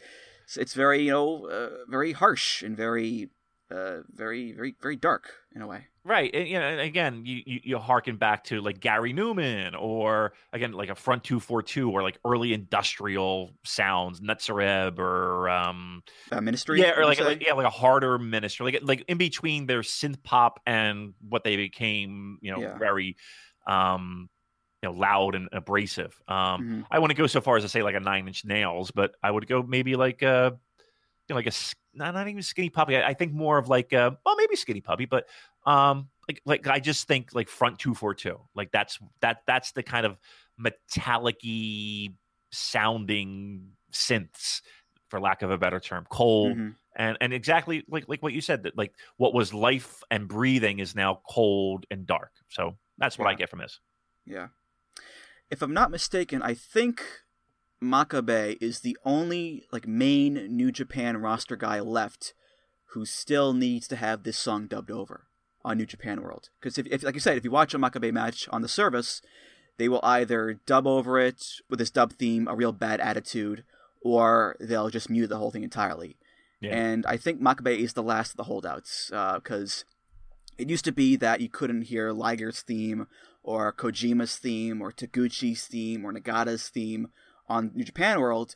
They would all be dubbed over with you know other songs because they they were done by those songs were done by outside artists. Uh, but over time, New Japan got the rights to air those songs, except for Togi Makabe. He's like the last one left. Yeah. Um, it's funny though, if you listen real closely to Makabe's entrance, you can still kind of hear Immigrant Song underneath the dub theme. Uh Like like you'll hear the dub theme, "Bana, bana, bana, bana, bana, bana, brida, brida, bana, ba," but underneath you'll hear right.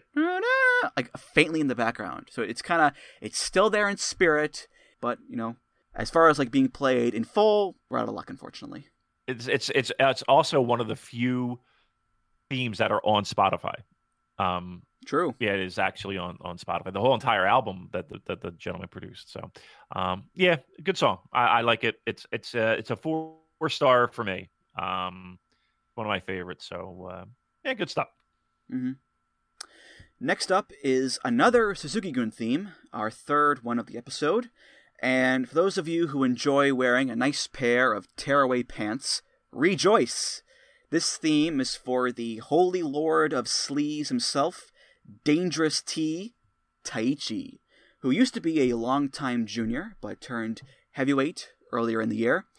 This is by a band called, and I think I got this right here, uh, Damon, Moi dix Mois, uh, which is French for me 10 months. They're a Japanese gothic metal band, and this song is off of their 2004 album Nocturnal Opera. This is called Pageant.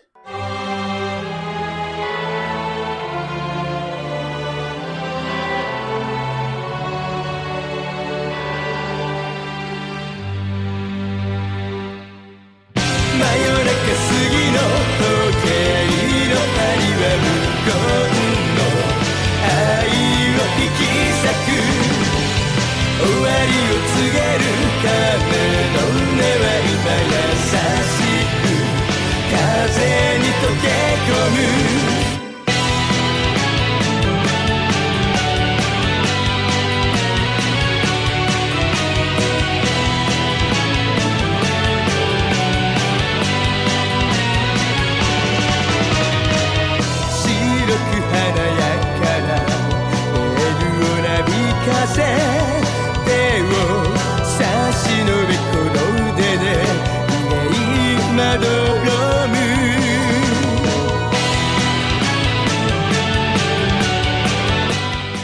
Living up to its title, this song has quite a bit of pageantry to it. Uh, the bells in the opening, the classical organs, the operatic overtones, the choir, the uh, melodramatic vocals. It's dripping with theatricality. And the same can be said for Taichi when he makes his entrance to this song. He himself shows a lot of pageantry with his entrance.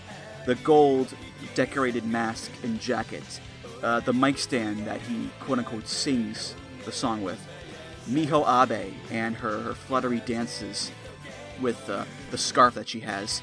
It's all very dramatic and over the top. So Taichi and Pageant make a nice pairing whenever Taichi comes out for his match. Well, let me let me give full disclosure here because I know everyone's waiting for me to talk about this particular theme because uh, they know how much of a big fan I am of of of, of Taichi. Uh, I will say this: that yes, uh, it's probably not for me, right? Um, the whole kit and caboodle, but um, doing some homework and and I actually looked at some of the lyrics, right? And they do read uh, a bit like uh, a Depeche Mode song. I did the same thing. right? Very, very. Um, uh, this isn't a word, but pageantric. We'll say that Yeah. it's it's very much again dramatic and theatrical and, and pageantry to them for sure. Yeah, and and quite um, gloomy, if I if I don't say so myself. Mm. So uh, if if I if if I could reach out your hand and doze in grief in my arms, right? Uh, the hands of the clock uh, tear a silent love apart, right? And then uh, last one I have is even if I fall into the darkness of des- oh, excuse me, let me take that back. Even if I fall into the darkness of despair now, blah blah blah blah blah. So again, uh, you know, if the music were better, it could be a Joy Division song. Um, Hey now, you know, uh, hang in there. Um, look, it's uh, i- i- you know, he's not for me. Um, it's it's I can understand why people, you know, they they like the theatrics of it and they they get a kick out of it. And okay, cool. Um, but again, trying to find the the silver lining in the cloud, uh, as I always am, am notorious to do. Ugh, no. Um, the lyrics are uh, actually the lyrics weren't bad. Uh, the whole song, reading the lyrics, I was like, all right, no, it's not bad. Um, but yeah, the song is, is not for me. Not for me. okay, yeah. Uh, some other lyrics, by the way. Uh, Dreams shine fleetingly Hmm. with a light called hope, then disappear into despair. Heralding the end, the sound of the bells now melts into the gentle breeze. Again, it's it's very on the nose, romantic, poetic, uh, beautiful in its own way. And again, it, it matches the music quite well.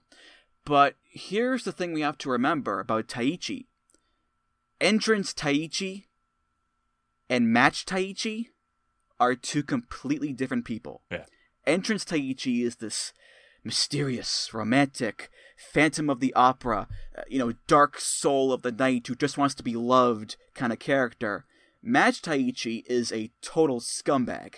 He's such a blatant slimeball who cheats and mocks and maniacally laughs and does every dirty trick in the book to win a match. Uh, sometimes he even uses Abe as a shield to block him from his opponents. He's an asshole. And it's that I think it's that schism of personality between the entrance and the match that I think it makes him such a good heel. Because he pretends to be this ethereal, debonair douchebag. He pretends to sing the song when in reality he's lip syncing. He's just an actual douchebag. You know, he but he keeps doing it anyway because he's it's so obnoxious. Right. So it's it's quite brilliant, I think, how the song it doesn't fit Taichi, but at the same time, it totally fits Taichi, and it makes his character work so well. I'm not gonna lie. That's probably the best description I've ever heard of not only his character but like the the, the whole entrance, right?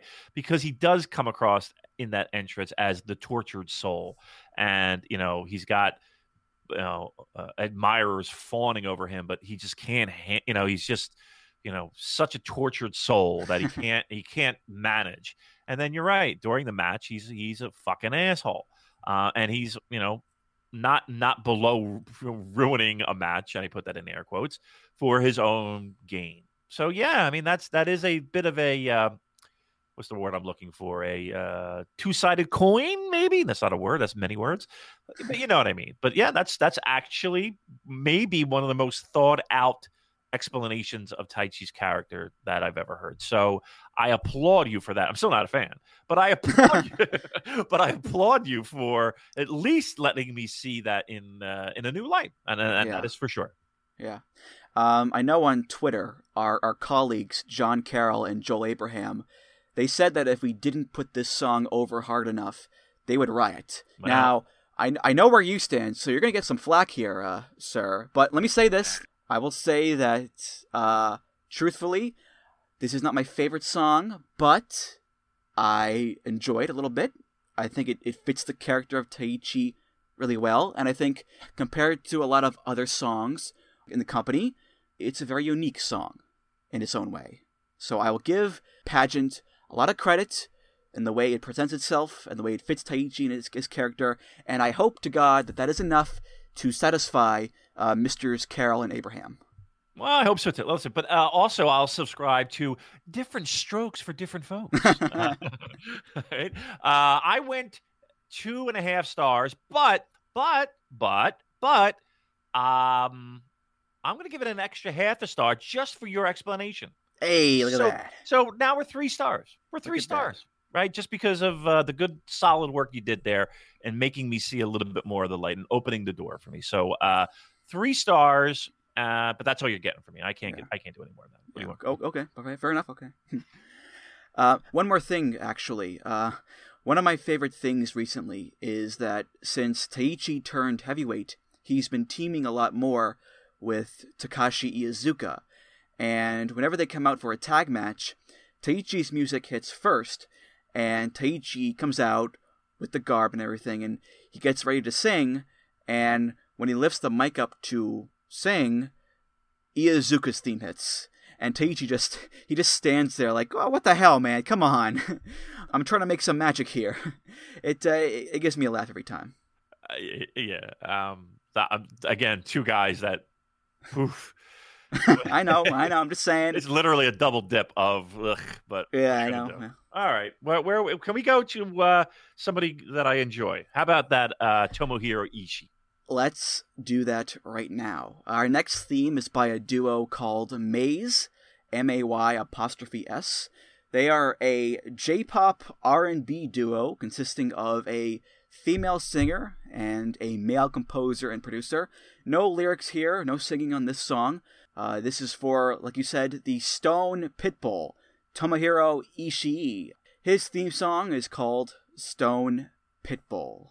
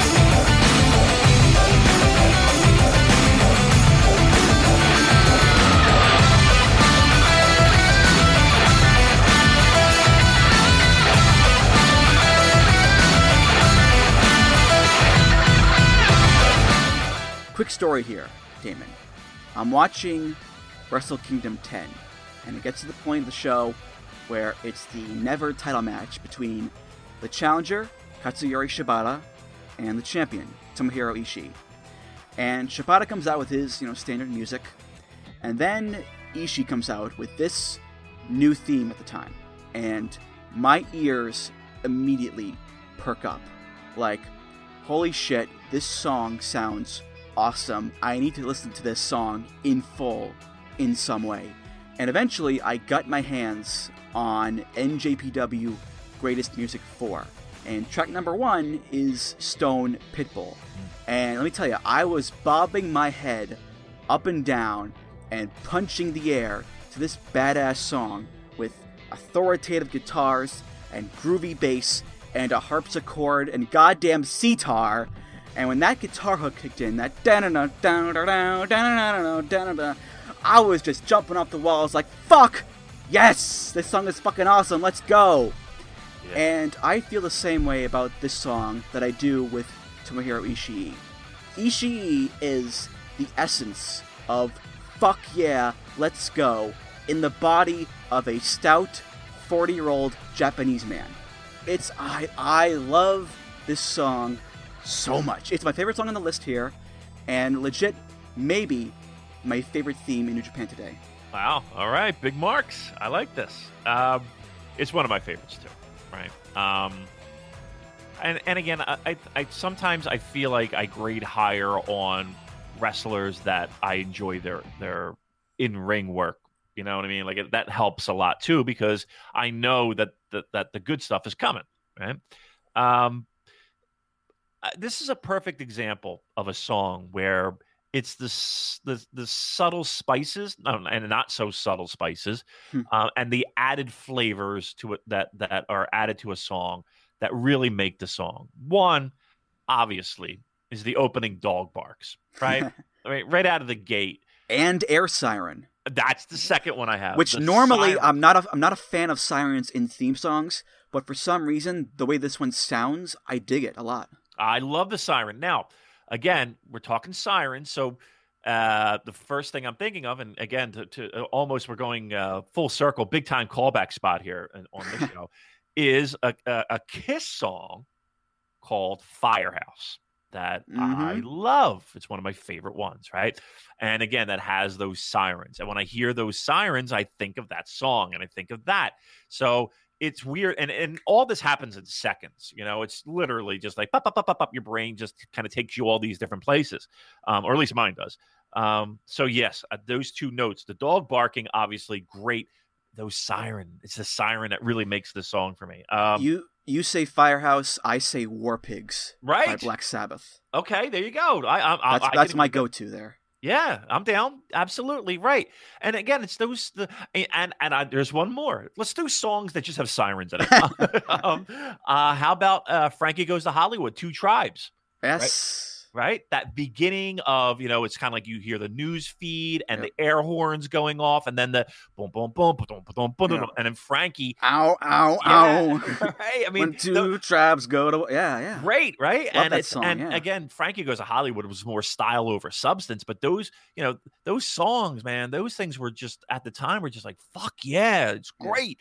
Um, let's do more coke. You know what I mean? But it's like it's, it's that kind of feeling, and it's so in that moment. So yeah, the siren does that for me. Um, so yeah, and and again, aside from the fact that you know, it feels like this is a this is a big boy theme, right? This is a this is a a tough guy theme. Yeah. Um, and the, and the bass and the driving bass and uh, yeah, it's a song for a badass, and it, and and it gets you in that frame of mind, and it's you know. Uh, you know, it's not every day you're going to put on Poison, right? It's not every day you're going to put on War Pigs. It's not every day you're going to put on, you know, Frankie Goes to Hollywood. But you know, when it hits, you're like, shit, here we go.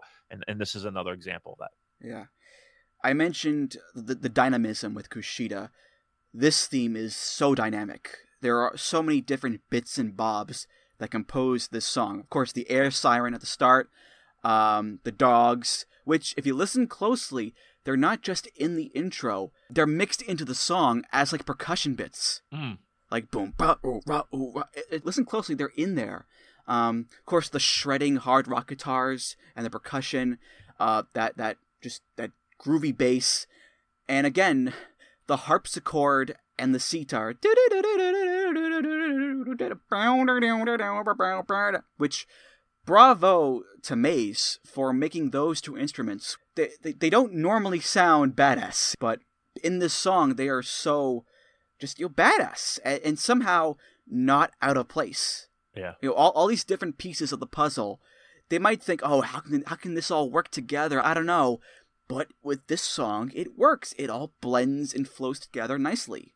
Yeah, I mean, I wouldn't go so far as to say that the song makes the man, um, but it really enhances the Ishii experience, doesn't it? Right? It just Yeah. it just does. And and again, a lot of the a lot of the the magic of pro wrestling is that entrance and the anticipation of the match and and having the person come through the curtain. I mean. I've been on plenty of indie shows where it's like, no, man, I got to wait for this certain part of the song before I go through the curtain right? Right? I, I can't tell you how many times. Um, so it's an important element. It's the it's the theatrics of it, uh, and and the character, and and and what they the, the message they want to convey before they even hit the ring. And I think this complements it so well. So uh, for me, this is this is a four and a half. This is a four and a halfer. Mm. Um, it's up there, and uh, yeah, only good things come from this one. Yeah. I, I, it's funny. I think this song it adds to what I call the enigma of Tomohiro Ishii because you know Ishii's a badass man, so him having a badass song makes a lot of sense. Yeah. But at the same time, it's a bit odd that Ishii of all people has a theme song with a harpsichord and a sitar in it. You know, It- he's not that kind of guy. He, No. he's, he's he's a blunt object. He is a meat and potatoes man, except instead of meat and potatoes, it's fists and forearms. Yeah, You know, not a lot of sizzle to this steak. yeah, But for some reason, this song still works for him, dis- despite all the odds. And that's true for him in general. He's not an outwardly expressive kind of guy. He's not slapping hands, or smiling, or cutting babyface promos. And yet he still garners just tons of fan support and sympathy. It's amazing how he has a theme song that is just just so colorful and expressive and passionate, which personality wise is the tonal opposite of Ishii. But again, it still works for him. And it, it makes me, again, more of a fan of Ishii in some ways. Yeah. I mean, again, and I think a good song can do that, right? A good a, a good song could could take a, a a wrestler that you like into somebody that you really like, um, and and probably give you an extra quarter star. You know, if you're looking at the in ring work, right? Um, you know, uh, I mean, modern day WWE. You know, you could look at like a, like a Bobby Roode. Like the best thing that happens to Bobby Roode is when you know, Glorious hits, you know, and then when it ends, that's really the Yeah. beginning and the end of it, right? Yeah. Um, so you know, it's it's it's the song is fitting for him. It's perfect for him, and again, it always gets you hyped up to see. So, um, yeah, I'm I'm four and a half on this one. Yeah. Speaking of the enigma of Ishii, did you know that he was in a music video for May's? Uh, uh no, I did not know. Go on YouTube and look up a song by May's called Loving. Okay, And in the video, I can't believe it, Ishii has a love interest. Like there there's a woman who is just fawning over Ishii. that wasn't a woman. giving- That was that was that was Yoshihashi. oh god. But yeah, she is like looking at at him with like lovey-dovey eyes. wow, And Ishii, of course is ignoring her because he's Ishii. sure. So he walks away from her, and she's following him for the rest of the video. And we see Ishii walking down the street, and she's you know, tagging along behind him. We see Ishii jogging on the beach in his tracksuit, and she's jogging behind him. At the end of the video, she eventually catches up to him, and she puts her arms around him. He looks at her, and I tell you, Damon, the walls come tumbling down Wow. and we see Tomohiro Ishii just fall in love with this gal, and he picks her up in his arms and he twirls her around. And it's nuts because A, it's Ishii, and B, you know, this sweet, lovey, romantic, you know, pop song is being done by the same band who did this badass theme song. Wow. So you know, I, I don't know if May's are a fan of Ishii's, if Ishii's a fan of them. It's a mutual fandom. I don't know, but it's quite amazing to see Ishii in a music video for this band. Right. I thought you were going to say that he turned around and headbutted her right in the mouth. That was an outtake. That was Oh, an it? outtake. okay. All right. Well, Yes. Cut, cut. God damn it, Tom. God damn it. uh, oh, my mouth. Ah. Oh, terrible. All right. Ah, Uh, all right. All right. Well, listen, we saved the best for last, from what I understand here, according to my list, sir. According to you, yes, yes. The last theme on our list here is for none other than the legendary Jushin Thunder Liger. An icon loved by pretty much everybody, respected by pretty much everybody, and, and certainly one of the most influential wrestlers of all time. His theme song, which he's had for, geez, almost 30 years now, was originally used as the theme for the Jushin Liger anime that inspired the gimmick. This is by Yumi Hiroki, and it's called Ikari no Jushin.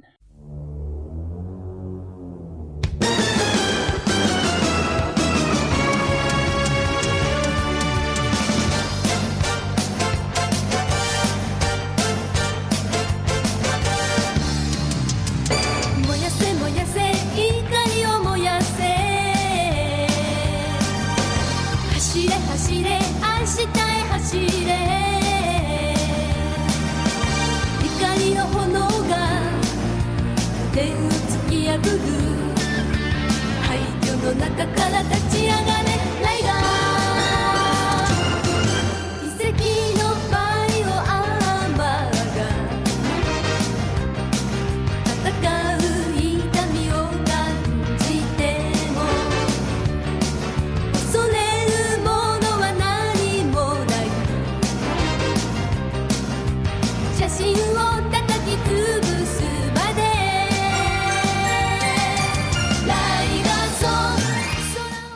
So, we've talked about a lot of different facets to these themes on this episode, but the one facet that we haven't really touched upon yet is longevity.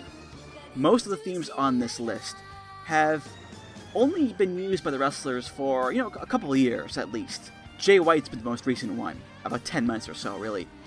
But on the other end of that spectrum is this song, because Jushin Liger has been using this theme for almost 30 years at this point. 30 years! There are not that many themes out there that you can look at as being used continuously for 30 years, that's for sure. And it's quite remarkable, really, how even after 30 years of hearing this song be used over and over and over and over again, it still puts a smile on my face whenever I listen to it. It, it. it puts me in a good mood and it gets me just feeling happy. And I know I'm not alone here. I know that wherever Liger is wrestling, no matter where he is, New Japan, ROH, Rev Pro, PWG, AAW, wherever, when this song hits, when that when that keyboard melody hits, that ba-na-ba-bum, ba-na-ba-bum, ba-na-ba-bum, bum, the crowd erupts. They get on their feet, they clap along, smiles on their faces, good spirits all around. And that says so much to me about the longevity of this theme, longevity of Liger, and, and just how beloved he is, and how respected he is by wrestling fans all over the world. The, this song is it still gets a nice big reaction whenever he comes out. I hate this song. no, of course. Swerve. Um, no, I mean it's one of my favorites because again, it is iconic and it is um, it's it's stood the test of time and and truth be told, you know when it when you first heard it, I'm sure it didn't instantly hit you as you know a classic or iconic. At least not for me, right? I just kind of, in fact, I'll be tr- very truthful. Very first time I heard it, um, kind of thought it was a little cheesy, to be truthful, right? um it didn't really connect with me as as much as it d- does now so it's it's kind of like i don't know when you when you're a kid and you're like oh yeah the beatles are all right but you know but then as you get older and you get to appreciate more of holy shit the beatles were only around for seven years? You know that their hmm. entire body of work was in seven years and literally every song is almost great right Um, Not everyone, but yeah. I mean, but, uh, but- okay, not everyone, but but uh, you, you could go like I'm making a, a playlist now of Beatles songs, and it, like you're just going through and you're just like, oh my god. I mean, the, you know, you, you I, I had to stop because it was like you know, there's so many. Um, and that's kind of like what I feel like with this. It's it's part nostalgia, right? It's part um comforting in in knowing that it's there, right? Mhm. Um, and it'll be a sad day when you don't hear it anymore. Um, but you'll always have the song, mind you. Um, it's one of my favorite themes, you know, and it is for exactly the reasons that you say. You know, it's it is evokes great memories, and and you know the beginning of my New Japan fandom, you know, was watching him take this this gimmick that truth be told in the beginning was was pretty awkward right you know go back and watch that dome where he debuts it's not he doesn't look comfortable at all in this in this getup. Um and but again once again we talked about jay White making the gimmick his own and you know he he found a way to make it his own and and become iconic. And and the song came along with it. Um favorite parts of the song. Uh for me, it's it is that opening descending, ba-da-da, ba-da-da, you know that that sets the tone. But then the two the two things that I just love, and again, to me, it's somewhat cheesy, but it's just so great cheesy. It's the the Liger sword, Me too. right? I love that part. I love that part Right? so much. Liger slash, right? Yes. right? Great. I, and I just there's just something about that to me that is just so magical and so um, uh, you know, just puts a smile on your face. I'm smiling right now just doing it. So um, yeah, for me that those that's the highlight. The the the, the opening, you know, descending, and then th- those two lines always put a smile on my face. Yeah. I mean, as far as the song itself goes, it, it, it is very much an anime song, very much of the time period, late 80s, bright and shiny, a lot of keyboards, a lot of heroic guitars, uh, the, the poppy, inspiring, triumphant female vocals. And the lyrics, which I found translation of um, on the lionmarks.com, uh, they are also quite anime ish, uh, very epic and heavily dramatic and colorful. Uh, burn, burn, burn your rage. Run, run, run to tomorrow. The fire of anger burns through the heavens. Stand up from the ashes, Liger. Even the miracle bio armor feels the pain of fighting.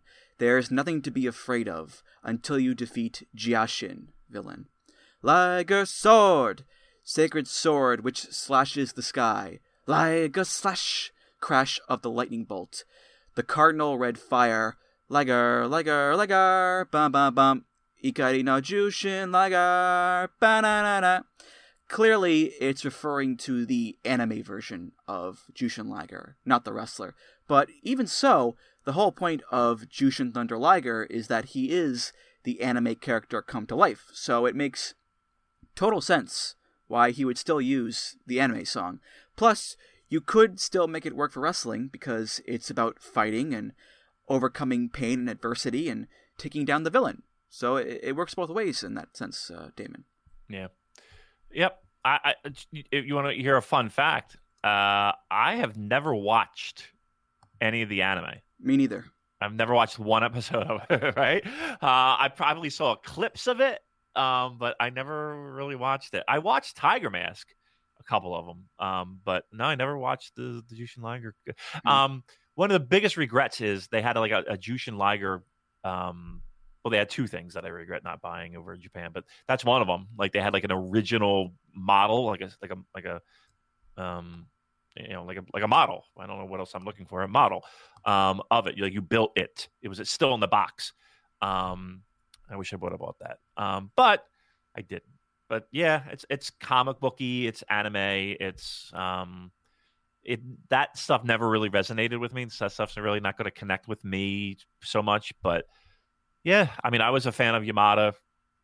You know, watching him as as the young lion, and you know, matches with Owen Hart, and you know, him being involved in in a lot of those multi man tags. Uh, you know, with Inoki and Nobuhiko Takada and when when he was a junior, and and then again taking this gimmick and making it his own. So Mhm. yeah, only only good memories come with this. It's you know, it's like you know, since 1990, right? Yeah. Uh, 89, 90 was it? You know, when he did, debuted. So, uh, many years of hearing this uh, classic tune. Yeah. and it always brings a smile. many years and many different kind of little variations of Liger himself. Of course, there was you know, the early years. There was the classic red, white, and blue era. There was you know the, the post uh, brain surgery era, you could say, where he got more technical-ish. Uh, There was there was black CTU Liger even when he was heel. And you know nowadays he's you'll become classic traditional Liger, but yeah, throughout all those years from the beginning where he's more high fly and shooting star press and all that stuff to now becoming the veteran and the legend, he's had this song, and it, it's really incredible how he's managed to keep it and make it work and and stay Liger after all these years. Yeah, iconic. Um, yeah, I mean the, the the brain surgery, him breaking his ankle was was a big deal too. Um, I mean that match was him and I want to say it was like him and Muta against um like Rick Steiner and Chris Benoit. And um, he it's again we talk about injuries in wrestling and all and how dangerous moves and stuff. I mean he was he was crisscrossing on the ropes and his foot just got caught in the mat and it just turned and it it got fucked. Um, it was pretty nasty. It's like one of those uh, football injuries that you would say, um, and that put him on the shelf for a while. So yeah, he's been able to adjust his style. But yeah, the song itself again remains the same, remains iconic. Um, look, I don't think there's any doubt it's a five star for me, and Yeah. and and how can you not, right? Yeah. How can you? Not? I don't. I don't think there's anyone listening to this at this point, two hours in, saying "fuck that song." Uh, you know, you know what I mean? Like Yeah. everybody's in on this song. Everybody's everybody's positive on this one. I'm sure. I mentioned on the last episode that I went to the War of the Worlds show in Lowell a few months ago, and Liger was on the show. He wrestled the Briscoes in a tag match, and you know it wasn't the best wrestling show I've ever been to, but I'm still glad I went because I got to see Liger wrestle live in front of me, and I got to hear this song being played live for the first time ever in my life. Because Liger, he is a legend, and this is one of the most iconic theme songs. And, you know, bar me hopping on a jumbo jet and flying to Japan, there aren't that many opportunities for a guy like me living in the suburbs of Boston to experience Jushin Thunder Liger in front of my own eyes. And I recommend to anybody listening to this that if you have the chance to see Liger live at a, an ROH show, at a New Japan USA show, at an indie show, whatever, do it. One of my biggest regrets in my life is not seeing the band Rush live in concert before they called it quits. I, I kick myself to this very day that I never got to see them perform at a concert. But Mm. I, I've been lucky to be able to say that I saw Sabbath before they you know, ended as a band. I've been lucky to say I saw McCartney. And I've been fortunate to say that I've seen Liger wrestle live. So if you have the chance, do it. You'll thank me later for sure. Yep, no doubt. Again, I'm a big fan of no regrets. So yeah, if he's in your area,